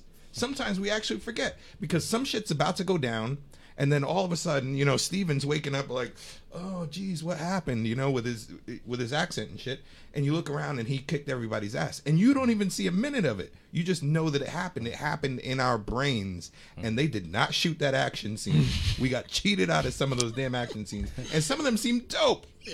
Uh, well, I I, de- I definitely can see see how you, how you feel that way, but I thought that that was uh, a positive uh, strength that worked in the show's favor. I think It so too. I, th- I I thought both Yeah. ways, both Yeah. ways. I got cheated out a little bit, but it was also cutesy sometimes too. yeah. yeah. and it made sense. Like it perfectly made sense, especially you know with the whole DID, you know his uh um DID, where it's like yo he doesn't know. Like we haven't been introduced to Mark Spector yet. We're still on Stephen Grant, and then next thing you know, he does a and everybody's gone. Everybody's like knocked out. He's like, yo, what the hell is going on? Like what? What just happened? So it kind of like it takes you on that journey too. Yeah. Whereas like you think like, yo, did we miss it? Mm-hmm. Like, did we just see a fight scene or not? Yeah, you kind of experience his blackout. Exactly. I, I value that. I do I do value that. That came at the expense of, you know, just like in Doctor Strange, right? In Doctor Strange, uh, Wanda got to kick some people's ass. Uh, that came at the expense of some exposition around some really cool characters Right. that we're only seeing for the first time who are just turned into spaghetti a moment later. Yeah. Yeah. And and on that note, uh, we'll get into the spoilers as well. So we'll dive uh, deeper into this discussion. So for those who haven't seen this show for some reason, um, you've been warned. Spoilers all over the shop in five, four, three, two. Darth Maul shows One. up. Darth Maul shows up, slices somebody in half. Not gonna say who. But he did. Oh yeah, yeah. And they had a weird dance number at the end. That was I know. That was just like, It's Bollywood. yeah. Even though it's in Egypt, I was like, oh okay, this is weird. Okay, go go ahead, Marvel. just do it. yeah. I can do this all day. but uh yeah um but yeah spoilers all over the shop um moon knight um let's talk about so where should we start? Where should we start? We can start. We can start anywhere. Like uh, Um, first episode, Asylum. Uh, I say go with the first episode because I think like I have like many different Easter eggs from. Okay. So yeah, uh, the first episode, uh, which is titled "The Goldfish Problem," um, directed by Mohammed Diab. Um, we begin with Stephen Grant. He wakes up in his apartment, and weirdly enough, he changed his ankle to a post, so he falls face first when he when, he, when he's getting out of bed. And I'm thinking, hmm, that's weird.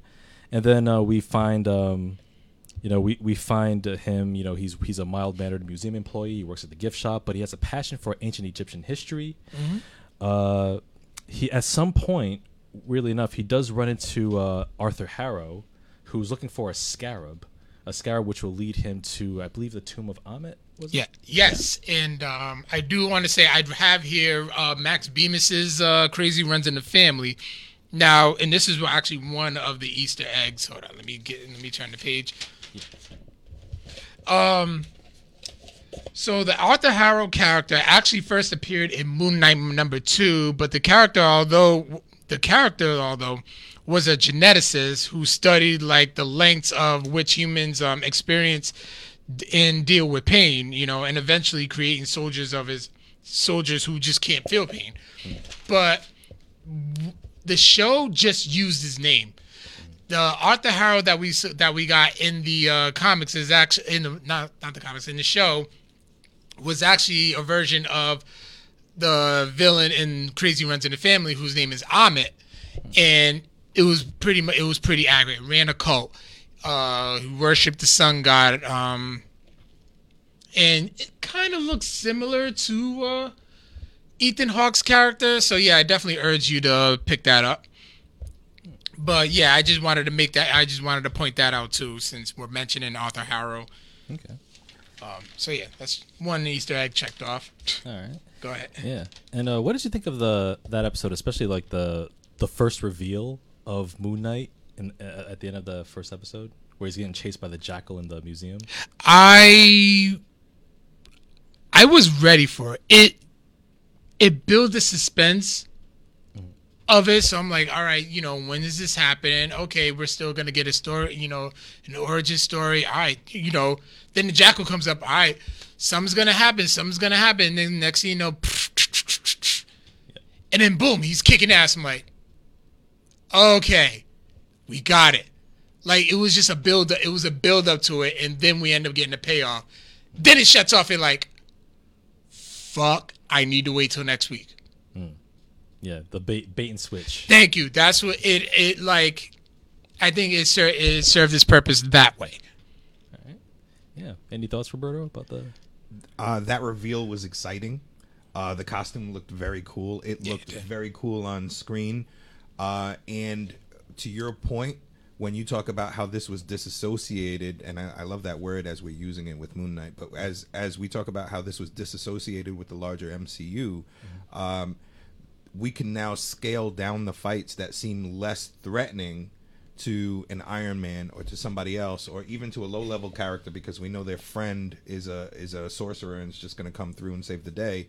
Uh, this character didn't have that. This world didn't paint any of those pictures. He had to get himself out of that jam, and he had to do so by being this badass MCU version of Batman. Um, I don't mean to draw the parallel because in other ways it doesn't make sense. I want to touch on one more thing, and I probably will a little bit more later.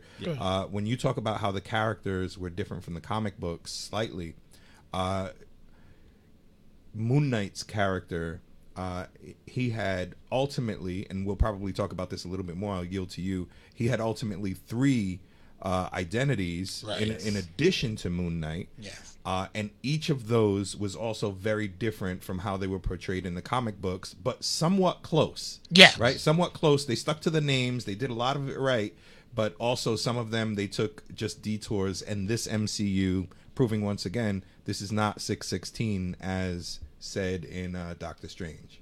Right? Because if this is 616, then what we're watching on screen is slightly different. I Nerd- mean, I- was that the nerd in me? I'm sorry. No, I get it. There's always there's always got to be some type of they always, there's have to be always some type of change because they do everything comic It's book not- accurate. It's not You're- a criticism. I, No. Some of these things are better. For example, who, one of you mentioned uh, that Layla is not white, uh, and and that's really important for this character. That's a really big deal for this character. Right. and uh, I'll probably talk a little bit more about the Moon Knight comic books in a few minutes.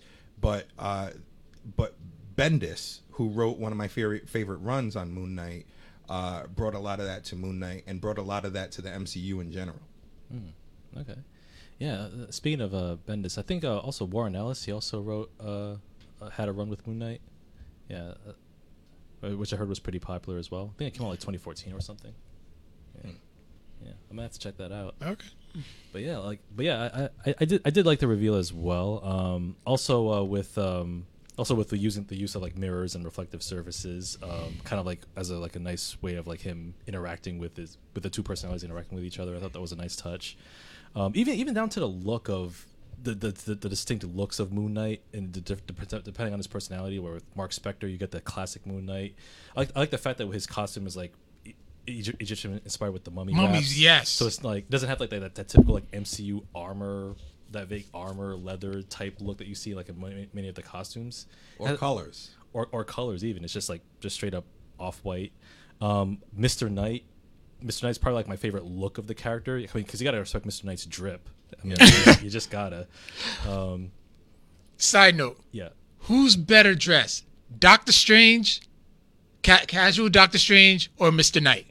With the cape and the and with the Not with the cape. pocket You square? remember in the beginning when he showed when he showed up at the wedding, I, or when he showed up at Tony Stark's funeral. I have to At, say, at the wedding, he had the cape as a pocket square. His Oh, cape yeah. was the pocket square. Yeah. I still gotta go with Mr. Knight. I mean, Doctor Strange, he's one of the best dressed Avengers. Like I was, I was watching like Endgame, and then I was looking at the funeral. I'm like, I'm looking at everybody's suits. I'm like, you know what? Doctor Strange came with it.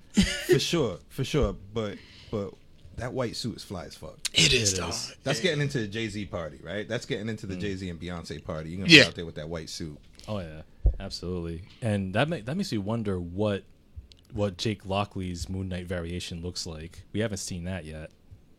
More on more on that. More, more on more. More more on that. Uh, you you said the title of this episode was what? The goldfish problem. Now that in itself, that title. Uh, are you are you coming back to that, or, sh- or is that something we should talk about now? Oh, we can talk about can it. talk about yeah.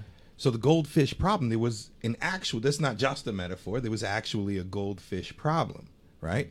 Uh, and by the end of the series, uh, he had two goldfish living in harmony in his tank without the consistent deaths that they were facing, which I think was a metaphor, which uh, was obviously a metaphor for the duality and coming together and him being able to piece himself together. I thought that was kind of a really beautiful uh, wrap up. It goes full circle because you opened up this podcast. Your opening line is the goldfish problem, and it comes all the way back to a solution for that goldfish problem. I thought I thought that was very sweet. Yeah, well said, indeed. And uh, also too, we, we we go to our sec the second episode, "Summon the Suit." That's the title of that, which is directed by Aaron Moorhead and Justin Benson. Um, let me see. So so in this episode, uh, Stephen Grant, like he's seen on the security cameras. Um, but apparently the footage doesn't doesn't pick up the jackal chasing him. So it's just so it just looks like that he's just going nuts for no reason, and so he he's fired as a result. They just give him a pamphlet for like a, a mental health facility and send him on his way. Um, yeah, way to support mental health, folks.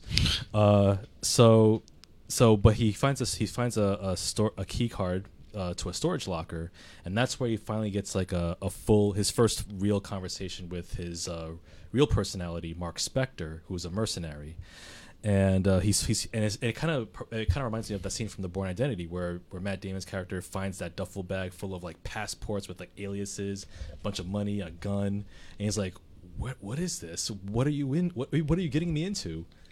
Bing Easter egg alert. So this one I actually found pretty interesting. It's the so the question is, did Mark Spector get snapped away? Hmm. The answer is no, because the yeah, because when Steven's looking at storage locker forty three, he finds a passport that was issued in December of 2018.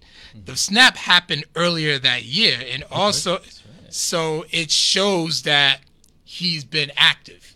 Hmm. Okay, that's that's a, that's a good that's a good pickup. Also, if you look on that same passport, Mark Spector shares the same birthday with, Is- uh, uh, with Oscar Isaac. Oh, there you go. Nice, nice touch. March 9th. Yeah. Oh, nice touch. Pisces babies. No. Oh, also, Afton says that uh, there's a QR code on the storage. You unit. found QR codes in every episode. What do they lead to? they the if you actually pause it scan it you it takes you to marvel.com and it will take you to the comic that each um each uh, episode is based on Afton out here teaching me shit, man. All right. Yeah. yeah so the first one i know the first episode was when they're in the museum and you have to like really look when he first walks into the museum you have to really look and then just pause it and then try to scan it the best way you can and then the second one is the qr code is the uh, qr code that's outside of the uh, storage locker Yeah. Oh, nice. And and also too, we do see the uh, the appearance of Layla, who's Mark Spector's wife, who's currently who's at the time still unaware of his other personality, uh, Stephen Grant. Um, she's also she's arrested by police officers who are working with Arthur Harrow, and Harrow and this and I'm just reading this from uh, Wikipedia uh, episode synopses. Uh, Harrow Harrow reveals that he was he was Khonshu's previous avatar uh, until he chose instead to follow Ammit. He explains that he wants to use the scarab to find Ammit's tomb and resurrect her, so she can purge humanity of evil, wiping out everyone who has or will commit evil deeds. So essentially, Arthur Harrow wants to continue his mission being like uh being like the right hand of, of justice, but only instead underneath another god, uh, and, and and following their whims, as opposed to just being Khonshu's uh, puppet. Um, but again, that kind of that kind of uh, falls into like the whole you know hurt people, hurt people uh, theme where Arthur Harrow believes himself to be a leader, but no, he's just he's just lashing out and he's just finding he's just finding another another uh, specter to kind of like supervise to kind of substitute one for another right to execute his plans. Um, this, this is the episode where we do see uh, the debut of Mister Knight uh, underneath uh, Mark Spector and you kind of see him kind of like stumble and bumble his way uh, uh, uh, th- th- throughout. But but he does he does uh, kill. He finally kills the jackal, but he loses that scarab to Harrow, who uses it to to, to find Ammit's tomb. Um, also, Khonshu threatens to claim Layla as his next avatar if Spector fails to stop Harrow. and being another easter egg. I feel like we're gonna go through all these. Yeah. So what's funny too in uh, episode two when Mr. Knight gets hit by the car, on top of the bus, on top of the bus, you actually re you actually see the letters. It's upside down. WBN 0032. And when that is actually in reference to Werewolf by Night, number 32, the first appearance of Moon Knight. And also on that same bus, the mention had it had an ad that um it had a it had an ad in reference to the uh, GRC, the global the global rep Repatriation. Thank you, Repatriation uh, Council. I was having trouble with that. Thank you.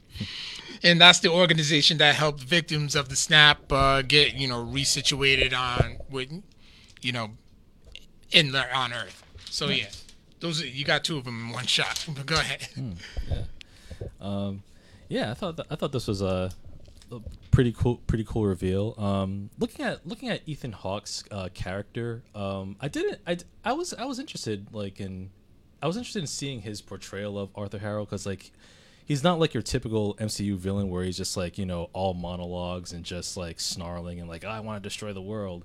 I liked how quiet and methodical he was, and just like he just had like this air of like just like unsettling menace. Like he's a type who who commands so much authority that he doesn't have to shout. Like just him speaking to you is enough to to get the message across. Like Jake So- Roberts said. Like Jake Roberts said, if a man has enough power, he can speak quietly and everyone will listen. Yeah, and it- kind of it, it kind of reminded me like he like a, like a quieter version of Vincent D'Onofrio's Kingpin or Yeah. Wilson Fisk. Yeah. Yeah. So so I, I thought I thought that was a pretty pretty interesting um interesting take on that character. Um, uh, any, any thoughts, Roberto? I, I feel like I'm saving mine. I feel like a lot of it uh, are going to come in a future episode, and some of the stuff that we talk about with uh, Layla and uh, some of the characters that he's portraying. But all of these things are building up in the meantime.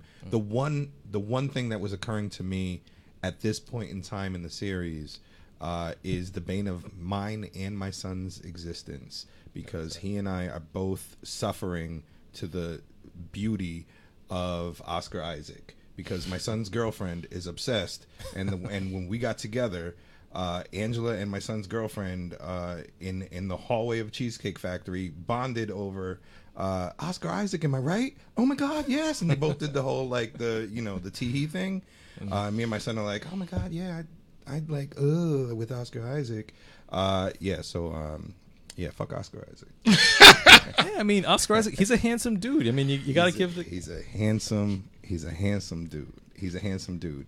Uh, here, here, here's where in episode two, and and and I probably I, and I feel like I want to uh, get into this a little bit more. But Yeah. what I'm thinking about, and and it's not fair to the show or the series, right? It's not fair to the series. But what I'm thinking about is some of the source material that I read that I kind of wished they they did a little bit more. And I, I guess cats out of like I, I ought to just go for it, right? Um, Brian Michael Bendis, who uh, is a god to me because he gave me uh, he gave me Miles Morales, right? Like I'm Puerto Rican and a big Spider-Man fan. Now I got a Puerto Rican Spider-Man. Thank you, Miles Morales. He also gave us Naomi. So if we want to put this in context of how good this show is, I'm making slight complaints about a show called Moon Knight when CW ran this Naomi show for for uh, DC Comics, and it's based on equally great source material, and that show was trash. And so, just to put things into perspective, this show is amazing. It's an amazing show. Yeah. I'm just listing it behind WandaVision, What If, and a couple of other things. So, Brian Michael Bendis, uh, at this point in his run, we've got the duality, except in ways that we, as a viewer, as a reader, did not expect. And I don't, I don't, Carl, I don't know if you read this. Um, so, I'm reading Moon Knight, who is a fixed Marvel character, hangs out with the Avengers, all that stuff uh, and him and Wolverine and Spider Man, and they're all hanging out and catching bad guys and doing their thing, and he keeps talking to them, and they keep talking back, and then at one point it's like, hold up, these they're not even there, they're not even they're just characters in his head. And that blew my mind. I did not know. I was stupid enough, almost like when Marvel ran uh, their Thunderbolts comic book. I was stupid enough where I didn't even realize for a moment that these characters didn't even exist. Spider Man is not there. He thinks he's an Avenger. He thinks that he's self important and this huge Marvel character, Moon Knight, he thinks he's an Avenger. He's not even an Avenger. So, in the same way that he's talking to uh, Mark, in the same way that Steven's talking to Mark, Steven was talking to Captain America, except they were there by his side, and the reader thinks that they're there. So they roped us in, and I, I thought maybe this show might do something fun like that. This show took it in a different direction, in a more practical direction, in a way that makes a lot of sense. But as a reader of that series, by the very, by the unbelievably great Brian Michael Bendis, uh, I, you know, I was looking forward to a little bit of that. Indeed. So I'm just telling you what they didn't give us instead of what they did. Okay. And, hey, and who and who knows? Maybe maybe if they do make another uh, s- uh, season of the show, he hasn't even played with the characters, right? It'll make a lot more sense Yeah. if he's established with some of the other characters. Indeed. Yeah. And then we move on to our the third episode of the Okay. series, uh, the friendly type. Um, see, so Harrow and his followers they discover the location of Ammit's tomb. Um, let's see, and uh, Khonshu actually calls a council between the rest of the Egyptian gods Right. and their avatars um, to warn them of Harrow's plans, um, his plans to summon Ammit. Um, uh, both Harrow and uh, and and Grant make their way to uh, to the pyramid where they meet the Cods, but Harrow successfully convinces them that oh well you know what you have to understand is that you know S- Spector here is a damaged man. I mean he doesn't know himself, so I don't know what he's talking about. I'm not up to anything nefarious. And the gods are like, yeah, that checks out. Yeah, Yep. you're free to go. So so instead of stopping him right there, well, they didn't have enough evidence to to really prove anything one way or the other. Um, but interestingly, this is also an episode where they where Layla and Spector they do meet another character who's from the comics, Anton Mogart, played by the late actor Gaspard Ulliel, who tragically passed away earlier this year. Um, he owns a sarcophagus which has this moon, which has this map, this lunar map, uh, which will lead them to uh, Ammit's tomb. But the problem is that map is two thousand thousands of two thousand years old. So, you know, by today's astrological standards, it's kind of out of date. Astronomical standards are out, it's out of date. So, in a cool sequence, both Mister Knight and Khonshu, um, they both uh, they actually they literally just like swipe at the sky in like a really cool effect where they're That was like, that that was very like that was visually striking. I mean, I know Oh, you're about to get into oh god the way it looked. Oh my sweet 4K OLED TV. You know, it looks great. Yeah, I'm, I'm sure it did. yeah, yeah. It it, look, it looks great in 4K. Seeing like the stars streak, streak by, It's new, so he's still in Hollywood face. you know. um, and then and then, then they then they uh, then they pinpoint the location of Ammit's tomb. Um, let's see. Uh, however, however, um, they they run into a problem where uh, because Khonshu because Khonshu uses helped help Mr. Knight use his powers to find the location through the, the night sky. Uh, the, the the rest of the gods punish Khonshu by imprisoning him in an in an ushabti, uh, which leaves Grant Inspector without Khonshu's powers. So they've locked away Khonshu, and now it's just uh, Spector, Grant, and Layla uh, trying to pick up the pieces to Right. figure out where the tomb is. Um, so there's so there's that, and that leads us to the fourth episode, the tomb, um, where it kind of gets into like kind of gets a, a slightly bit of like a horror element here here and there, which I thought was cool. The undead priests in the in the tombs there. Ammit actually actually makes an appearance, and Ammit he's a type of he's a type of person who's who relishes in being an instigator because when he comes across Layla, um, he he drops a truth bomb on her about about About her father, yeah. yeah about about his father saying that hey um he said that well and th- it was like hey um i don't know if i don't know if you know about mark spector and his background. And then and she's like oh what? Are you gonna tell are you gonna tell me that that he was involved in killing my father? And then you know, all he says is you said it. I'm like you evil asshole. He's just playing it so well. But you loved it. Oh yeah, yeah.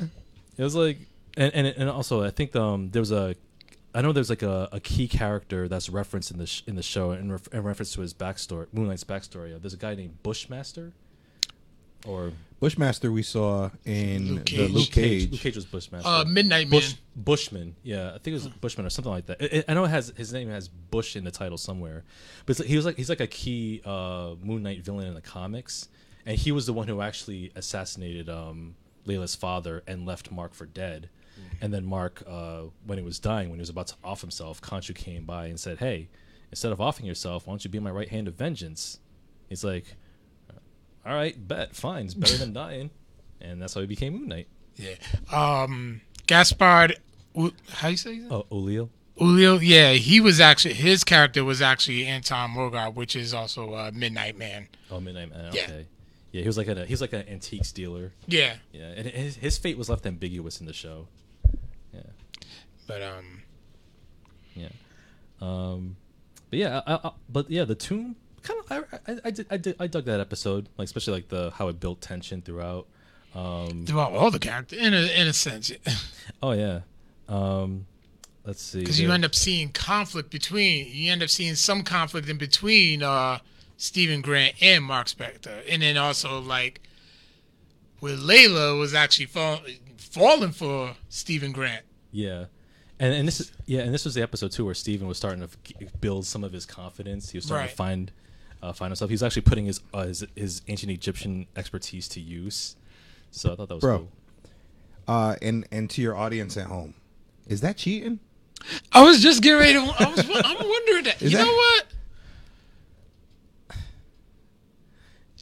Is it? I mean, I would say no, but but um, hmm, like on on the one hand, it could be emotional cheating, perhaps, but uh, but then again, to be fair, it's it's the same person, just two people in the same in the same vessel, so. So yeah, it's, it's that gray area where it's like, you know what, it's it's it's not cheating. Angela says, "Oh my god, it's not cheating." I agree with Angela, it's not cheating. That's It's because she wants to make out with Oscar Isaac. well, that She's not fair. Well, well, a- a- well. A- Angela's googly eyes for for Mr. Isaac notwithstanding, um, she does have a point that it's it's it's one person with with with two personalities. You know, you pick which one works for you. All right. You know, if it, if no, if it's two I'm different. gonna ask around that. No. I'm, a- I'm a- Well, no, if there were tw- if there were twin brothers, then yeah, it's definitely cheating. Don't do that. But yeah, one Yeah, person. don't do is that. fine. Yeah, one person is fine. Carl. So, uh, so, so Carl has a girl. Her name is uh, her name is Danielle, and uh, and Carl uh, ha- has a blackout thing. Uh, and the next day, he wakes up and Danielle's still there. And Danielle is talking about how romantic he was the night before and how he treated her better than ever. And the lovemaking was at its peak. It was peak fucking Carl the night before. How do you feel about this? Do you feel betrayed? I don't know. Damn. Like, it's like you want to say you want to say it wasn't me. Somebody said three way. I mean, technically, kind of. Af- Afton Afton Afton says that it would technically be a three way because with the two personalities. Uh, Angela says every dude has at least two sides to them. It's fine. yeah. Um. All right. Sorry. Sorry for the detour. No, but that that's a good one. No, this that's is a good one. I think I'm gonna. I think I'm gonna ask. out early. I think I'm gonna ask that. I'm gonna ask that at work tomorrow. I mean, it's it's it's it's not cheating, but it does put you in a, in an awkward position because obviously, if there's two, two separate personalities, you're not going to remember what you did. Right. So if you're gonna sit there thinking you you you you're, you're gonna have to do your best to play along, You just gotta take a. Like I have to say, just take a compliment. take a compliment, and then when when when Danielle is away, go to your mirror and have a conversation with yourself. All right, and then and then try to come up with a game plan. Figure out get the play by play so to figure out okay connect the dots so that way you can be prepared for the next you know encounter. That's what that's that's that's, that's All what right. I would do. Yeah. Um, Afton says depends on how good the sex was. Okay, let's get back to the show. I'm actually gonna ask my therapist. Um, let's see. I'm gonna make up a whole new personality. Um, Afton well, see, says now you put the game plan out there, so she knows you're plotting. It's gonna be fun times. uh, Afton says I need consistency. Angela says this is a great icebreaker for a meeting. What meeting is that? what kind of? Um, hey, that's hey. The, the the commenters are running wild with some unique uh, perspectives. Um, let's see. Yeah, Spawn was. That's cool. Oh, yeah. Uh, let's see. So in the tomb, um, interestingly, uh, a Spector, uh, Spector slash Grant and um, Layla, they come across the tomb of the sarcophagus rather of Alexander the Great, and they and Spector reaches down the gullet of uh, of Mister Great, and uh, he pulls out another ushabti of Khonshu, which will allow him to resummon Khonshu and uh, regain his Moon Knight powers. Harrow does make an appearance. Uh, unfortunately, he plugs two, plugs two directly in uh, uh, Spector Grant's chest. He falls into the water. He's he's basically dead, point blank range. And then the episode end gives us a most interesting ending where where Spector wakes up. He realizes that he's in an, he's in some some sort of mental health facility, an asylum. He's in a wheelchair all the people that he's encountered, they're all playing either patients or orderlies. Um, Layla plays like this this kooky orderly who who kind of bumps into him. Uh, Spector realizes he sees like a Moon Knight action figure on the ground, and then all of a sudden he sees uh, Arthur Harrow as I guess Doctor Harrow, as Doctor Ned Flanders Harrow, perhaps. Um, which High uh, five. Yeah, He did look like Ned Flanders. yeah, he did. And next thing you know, you're like, wait a minute. So, so the show, this, so the tomb throws us a curveball where it's like, wait a minute. Is everything that we're seeing is it is it all in his head? Is Yeah. this like a huge trip? Is this like uh, theories were running wild? So Yeah. like so when I watched so when I watched this episode and I'd like to get you- both of your thoughts on this. I was thinking, hmm, maybe maybe the dissociative identity disorder maybe that's not it. Maybe what we're seeing is like the multiverse converging into one body like different versions of, of his interesting theory. personality converging in one body. And somehow this this this uh this insane, insane asylum is just basically where the real story is taking, is taking place but we don't know which part of the multiverse. And you know this is crazy. Like maybe maybe the maybe maybe his whole issue is that they're trying to figure out okay you're claiming that you're claiming that you're Spector Grant you're uh, Stephen Grant you're claiming that you're Mark Spector. you're saying that you have these two personalities okay where are they coming from let's find out let's find out together so maybe I thought that Arthur Harrow would probably be like like reverse where like being like the sort of like the supporting protagonist where he's helping out uh Spector Grant try to figure out his issues I thought that's where I, th- I thought where things were going I'm like this is actually pretty daring and audacious for an MCU property. Okay, all in his head. Hmm. Let's see where this goes. So yeah, what, what did y'all think of that that ending? it kind of tripped me out a bit, but it does something that I it, it does something that I always love that TV shows did. It started a conversation. Mm. The debate, okay, where is this going? Is this real? If was everything that we just saw real? Was it or was it in his head? We didn't know at that point.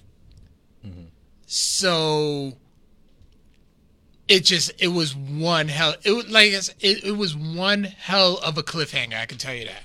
It was. That's how I looked. That's how I looked at it, and automatically I'm like, now I really have to see what's gonna happen next week because, like, what's going on? What's real? What's not? What's in his head? What's actually reality? Mm. What's Mark Spector? What's Stephen Grant? Yeah. Like it left you asking questions, It did. and it left you. It left the conversation. Mm. I don't want to jump too far ahead, but I have to say that at the series conclusion, in regards to that, I still have a lot of questions. I still have more questions than answers. Didn't consider the multiverse, but I did consider that maybe all of this, not all of it, right? Like we believe there's a Moon Knight character existing in MCU, but I believe that uh, a lot of the a lot of Steven's life might actually have been in his head when he wakes up, you know, in his bed, still chained. You know what I mean? Yeah. Um, I I don't think that that's a, a real physical manifestation. I don't think that that's physically happening anywhere in the MCU. I feel like that's how Steven's projecting his life to be while he's in his head. Uh, so I still have more questions than answers. I know that uh, the world seems to be fine with the answers that were given, and again, I'm jumping ahead a little bit, but I'm still not fine with the answers that were given, and I still have more questions than answers, and I'm still not sure what's real and what's not. Well, that, that that actually brings us into the next episode, which uh, which for me was my favorite episode of the of the series, Mine too. and features some of the best storytelling in, in any of the MCU uh, uh, properties, shows or films. And this episode is called Asylum, and this and this takes place within this insane as- as- as- asylum, which actually turns out uh, to be uh, uh, a plane of existence in the afterlife, much like the ancestral plane. Um, and they encounter uh, Ta- Taweret, who's this hippopotamus, uh, human, this humanoid hippopotamus, and excellent special eff- visual effects, by the way. Um, Better better than. She-Hulk. I mean, She-Hulk. I mean, it has ways to go. I get it, right? Like it's not ready yet, but Yeah. but damn, yeah, how you gonna show that? I'm sorry. I'm sorry. I'm saying my point is they showed us some really great special effects and they can do it. Yeah, like I, I I will say with with, with She Hulk, like looking at the trailer for that, um, it, it had it had like, the floaty face effect. Like, Yeah. CG. I, I noticed that too. I'm like, hmm, maybe it'll play better like in the actual episode, but uh, but yeah, I noticed the floaty face effect, which is which is which is a common problem. But it, it, I will say it is a bold choice for the MCU for the for She Hulk to ha- have the same actor play both roles, just like just a CG version. As, as She Hulk, instead of doing the Lou Ferrigno, Bill Bixby, um, Yeah. um, uh, method of having two actors play the same character. So I thought I think that's pretty audacious, but I think I MCU thought it was a bold off. choice to have live action and the CG Hulk, and then a hand drawn cartoon animated She Hulk standing right between, like all three happening at the same time. It's like the new Chippendale movie happening. Man, well, we'll we'll we'll see we'll see how it plays out though. Um, things come out in August, I believe, right? She Hulk. I'm Yeah. hoping for the best. I am. Yeah. And I expect that show to be funny. It looked funny. If if I wasn't distracted by Roger Rabbit style visuals, uh, it looked good. Otherwise, Yeah, I was very, I was very intrigued. I think that was just the only flaw, and then Yeah. I'm like, you know what? This, I think it's gonna be more of a comedy than anything. Um, also, uh, going back to Afton's comment just real quick, the awkward kiss, uh, yeah, with um, Stephen Grant and Layla. I thought that was sweet. It was, Steven didn't have to punch. Mark didn't have to punch Stephen like for that. Come on now. Um, but uh, I mean, is it cheating? Is it cheating? It's it's not cheating. is it cheating? he was cheating. but uh, but yeah, Asylum. Um, uh, She's getting best of both. so Asylum, it's uh definitely the best episode in the series. Um, like I said, features some of the best storytelling in the MCU. Uh, T- Taweret explains that Spector and Grant are actually dead. The psychiatric hospital is um, is actually um, a boat sailing through the Duat. The Duat is the Egyptian afterlife. So they're sailing. They're sailing through the sands, and on the sands are like uh, permanently frozen souls um, that have that that didn't make their that didn't find their balance. Right. So so they're trying. So so Tara explains that they have to. So the two halves, Mark Spector and Stephen Grant, have to find their balance in order to to trans to to to find their way into like the field of um, reeds, I believe, the field of reeds. Yeah. And so throughout, and so throughout, uh, Spector and Grant have to figure out, you know, how to how to work together. So they're ex- so they're exploring much more of of their backstory, and man, like this is this is some of the finest acting you've seen from Oscar Isaac in the show. Absolutely. yeah, especially where you see the, the his origins, where his brother his brother dies in a flash flood accident when they're you know going off ex- exploring, and then his mother directly blames him Mark for his death. He said that just resents him for the rest of his life. Said that it's all your fault. It's all your fault Rest of her life. Yeah. for the rest for the rest of her life. And then that scene where she's pounding at his door and and and Mark is like he doesn't know what to do. He's like retreating into himself and then he sees his reflection and then all of a sudden like Stephen Grant Stephen Grant makes his appearance like, "Oh no, I better tidy up here." And so he's like cleaning up. And then come to find out that Stephen Grant was just a character from a movie, from an adventure movie that he watched as a kid on a VHS tape. Um, and then then you see his mother break in. He goes, uh, he, he says, "I warned you. I'm gonna have to teach you how to listen." And she gets that belt. Man, I haven't seen a I haven't seen a mother that mad on television, that mean on television since Penny's mother on Good Times, played by played by uh, Kim Field's mother, Uh, Chip? Fields. Chip Fields. I'm like, all, all, all she needed was an iron, I, uh, was an iron, and that would have been it. Um, I will say, I, I- saw, I saw a, uh, a comment a, a YouTube comment somewhere saying that the MCU has three of the meanest women: um, Hela, um, Wanda, and Mark Spector's mom. and you know what? I'd have to agree. Yeah. Some pretty fucked up parents in MCU. Oh yeah, like you see, you see a bit of that abuse, and then and then Mark's Mark's trying to protect Steven, like, oh, you- you're not meant to see that, you're not meant to see that, and then Mark's and then Ste- and then um, Steven lashes out, like, what is what do you, what do you mean I'm not meant to see that? Am, am I just your stress ball? And that that line kind of hit because it's like, ooh yeah. So up to up up until that point, Mark was just using Steve as like a stress ball or like Yeah. just a means of like. Like uh, like a defense mechanism, not really recognizing him his full personhood, if you will. yeah, it's it was um yeah, and he even and Mark even told him he's like, listen, I created you to deal with it, and then and even in like talking to my therapist beforehand, she was telling me is like, yo, DID is like something that people use to kind of it's like a protective type of thing, like to protect themselves from reliving like some you know traumatic events and stuff. And you actually like see you actually see when like when Mark Spector's mother dies, he couldn't even go inside the building into the funeral. Like he just sat there and then he just finally like snapped. He broke down. He just started crying to the point he just said, just cried and ah! hello there, mom. Yeah. And I was just like, wow. Yep. Yep. Like that's when I'm like, give this man an Emmy. oh yeah. Like Yeah. at that moment, like he was just like really nailed it. And then like, well, we're gonna see, we'll see that. I'm, we'll see what I'm about to say in uh, episode six. But like, yeah, right then and there, that's when, like, I was like, wow, you were actually able to see the moment that he created Stephen Grant. Yeah, and it was heartbreaking too when you saw his father in the in the in the window, just like beckoning him, just come on in, and, and he refused to go in He the just, show. He couldn't because like he legit hated his mother. yeah, rightfully so. Rightfully, yeah, rightfully so. You know, like he, and he just, but yet he still is like he hated her, but still had some type of love for her. Mm-hmm. And whereas like right there, he's just grieving and angry. It's like all those emotions just came out, just Yeah, snapped, and then next thing you know, yeah, yeah. Uh, go ahead. you guys are ready to give out an Emmy and you're talking about heartbreaking and stuff and and and I could tell that we were just we were just a hair off on our on our interpretations of of how well we enjoyed this show. And this might be one of those areas right?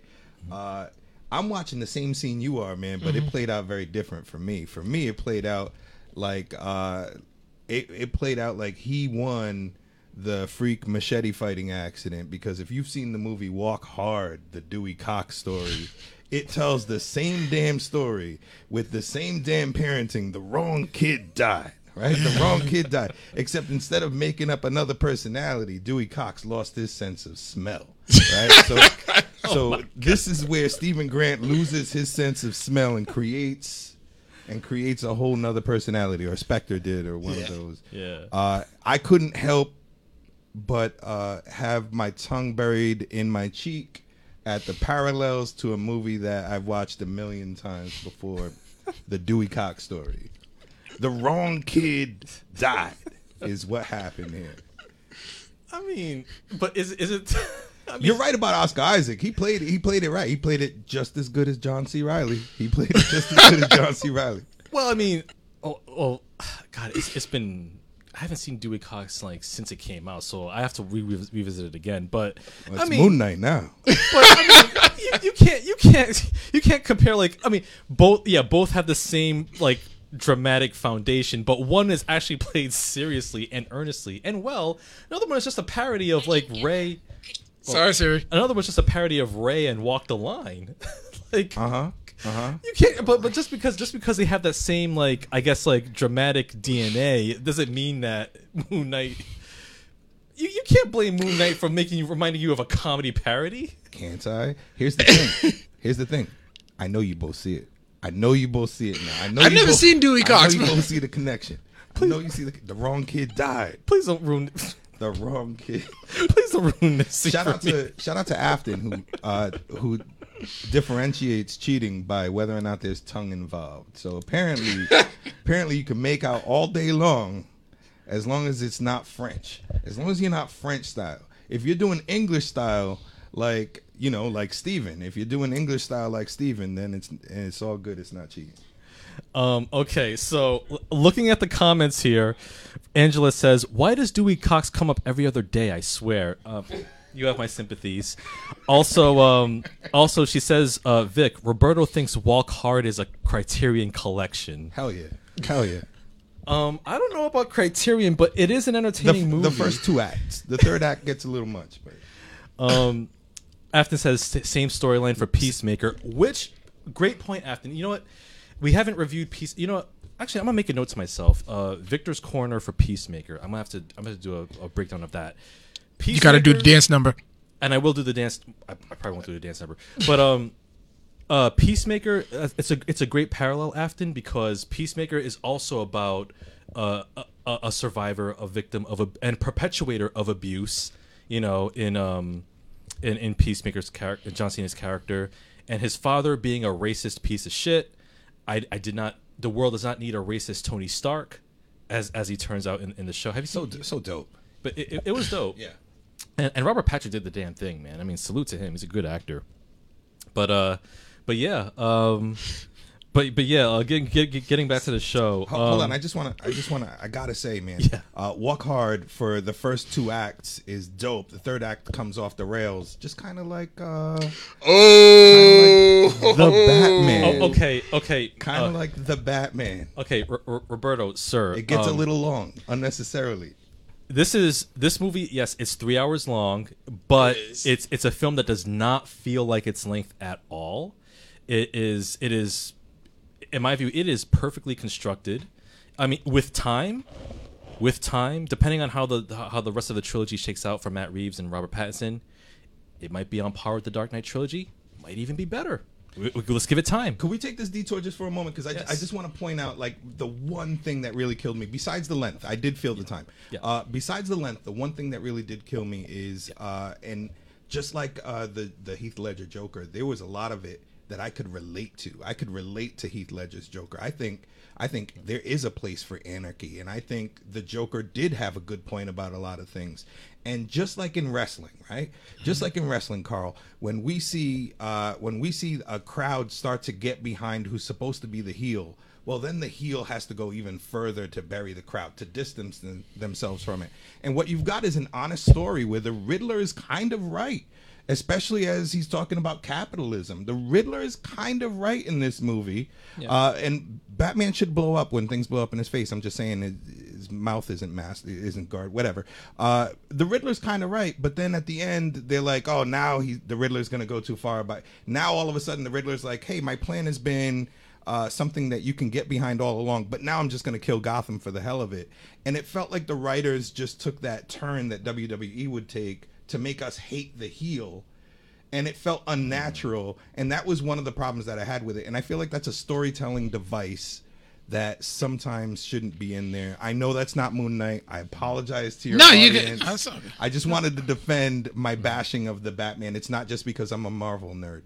No, that's that's actually a fair point. Um, no, I'll, I'll give you that. I mean, in, in fact, that that same criticism we have is this is actually my biggest problem with Falcon and the Winter Soldier, where you had the flag smashers. I agree. Just like just like had great motivation, but then they had, but then Disney Marvel always pulls this thing where you have an a, a villain with a compelling and legitimate motivation and reasoning, but then they're then they're like, well, we don't want you to relate to them too much, so we got to have them make a hard left. And then where the Flag Smashers, uh, when Carly uh, killed those, blew up those people in the building, I thought the same thing. I was like, what are we doing here? I Yeah. agree. I agree completely. Okay, yeah. So yeah, uh, fair point. Fair point. Yeah. Thank you. Um, but yeah, uh, getting back to a getting back to So Asylum. you agree that Dewey Cox is just as good as the, No, I'm sorry. well, I will say like uh, my takeaway from this from this part of the conversation is I need to watch Dewey Cox again. It's been many many years. the first two acts. Yeah, indeed. but um, but yeah, um, but in but but as as as the as this as this episode episode goes on, um, at one point, um, um, the the the souls the souls from the Duat from the sands they overtake the boat and uh and Stephen Grant falls overboard and and he's frozen and he's permanently frozen. So it seems like that part of Mark Spector is going to be lost forever. But but but because of but, but, but when that happens, the the scales of justice balance. So Mark Spector gets to find his peace at last in the field of reeds. And and and Tara says that hey, you made it, congratulations. But then Mark's Mark realizes that wait a minute, well, I mean, Stephen Grant is a part of me, and I wouldn't have made it as far as I did without him. So this is a part where, where the show and big us on the show for actually, you know, you know, prioritizing mental health. Where I say that, well, you know, just because you have you suffered like this this issue with DID doesn't mean that those personalities are something that you have to get rid of. They're a part of you. They're an intrinsic part of your identity, and it's all about learning how to cope with them and live with them and finding the support to help you get through that. So that's the lesson that Mark Lee Mark Mark learns and one moment, Carl. So No, when- I'm with you. so he goes back to the sands and Mark Spector willingly gives himself gives himself up to the sands as well. And and as he's frozen, he's saying that, hey, just so you know, uh, Steven, like you're like the best thing that's ever happened to me, or something along those lines. And they're and they're both frozen in time forever.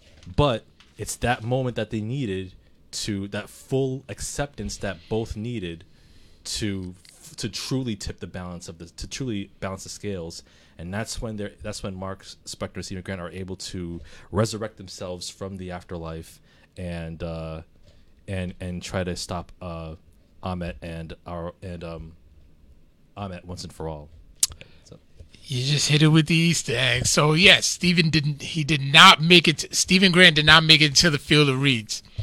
But if you recall back to episode one, a little girl asked Stephen Grant, "Did it suck for you getting rejected from the field of reeds?"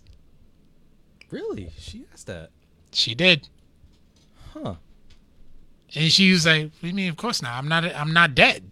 You know. That, at least that's what Stephen said. And then, boom, look what happened. Hmm. bit of foreshadowing Yep. I didn't catch this at all, man. yeah i, I, I didn't either no that's that's a, that's a good that's a, that's a good eye good, Eye, good Carl. catch yeah Oh, this one for me. This is from a. Um, a uh, it, I it was- said I cop. I appreciate it, but I can't take credit for it. And then um, then we find our way to the final sixth and final episode, Gods and Monsters. Um, good title, also a good uh, great movie starring Brendan Fraser and Ian McKellen in 1998, directed Really? directed by Bill Condon, who won an Oscar for adapted screenplay um, for that film. Great I, film. I ain't never fucking with you in trivia, man. I ain't Ooh, never, never doing it. you do not want to do that. We did one episode where I just went on Twitter, looked up the hashtag, explained a film plot badly, just wrote it in and just wrote him, or read him to him, and see if he can guess him, and he got him. Damn. Yeah, I did. He hated that shit, by the way. he hated it, but he was nailing it, though. I gotta give it to him. I'd be sitting there praying for a Ren and Stimpy category coming up or something, man. I don't know. I ain't, I ain't messing with that. Uh, you know, you know, you know, you know what you know. But uh, but yeah, Gods and Monsters, sixth and final episode. So uh, Harrow frees Ammit. So we get that big kaiju god, Egyptian god battle at the at the Great Pyramids between Ammit and Khonshu. Um, Harrow is trying to um, is trying to uh, execute his plan. Um, Tarawet uh, uh, Tarawet uh, helps uh, helps uh, Stephen Grant and uh, Mark Spector to make their way back into the through the gates of Oasis and waking back to reality. Um, so Khonshu rebonds with both Grant and um, Spector, restoring their powers. But but uh, Grant and Grant and Spector both agree, both give Khonshu an ultimatum. He says that okay, after we defeat Harrow, we're done. We're not doing this. We're not doing this fist of vengeance shit anymore. You you let us go. And and Khonshu's like, all right, bet, cool. You got my word. Fingers crossed. Um, also, foreshadowing um, back into the asylum episode, we saw a third sarcophagus that was. That was you know m- more on that in a bit but um but then we see we see the climactic battle with um with both harrow arthur harrow versus uh versus uh both moon knight and mr knight um also we get to see the debut of the scarlet scarab uh, by by uh, Layla's uh, Layla, who actually willingly becomes the avatar, or perhaps temporarily the avatar of Tarawet, and so she gets some really cool badass armor. That is some dope shit. That that looked good. Oh yeah, the white and gold, great touch. Um, th- those wings, those wings will give Falcon a run for his money. Um, and there's a, there was a little girl who said, "Hey, are you an Egyptian superhero?" And she's like, "Yeah, I am." And I'm like, "That's cool." Um, Presentation matters. yeah. Uh, so uh, interestingly, what I what I found most what I find interesting about this about this part is that um and, and it's kind of and this kind of like ties into a lot of the MCU shows where and, and, and films where where when you build the character, that's that's what makes the action scenes pop. That's what makes them more interesting.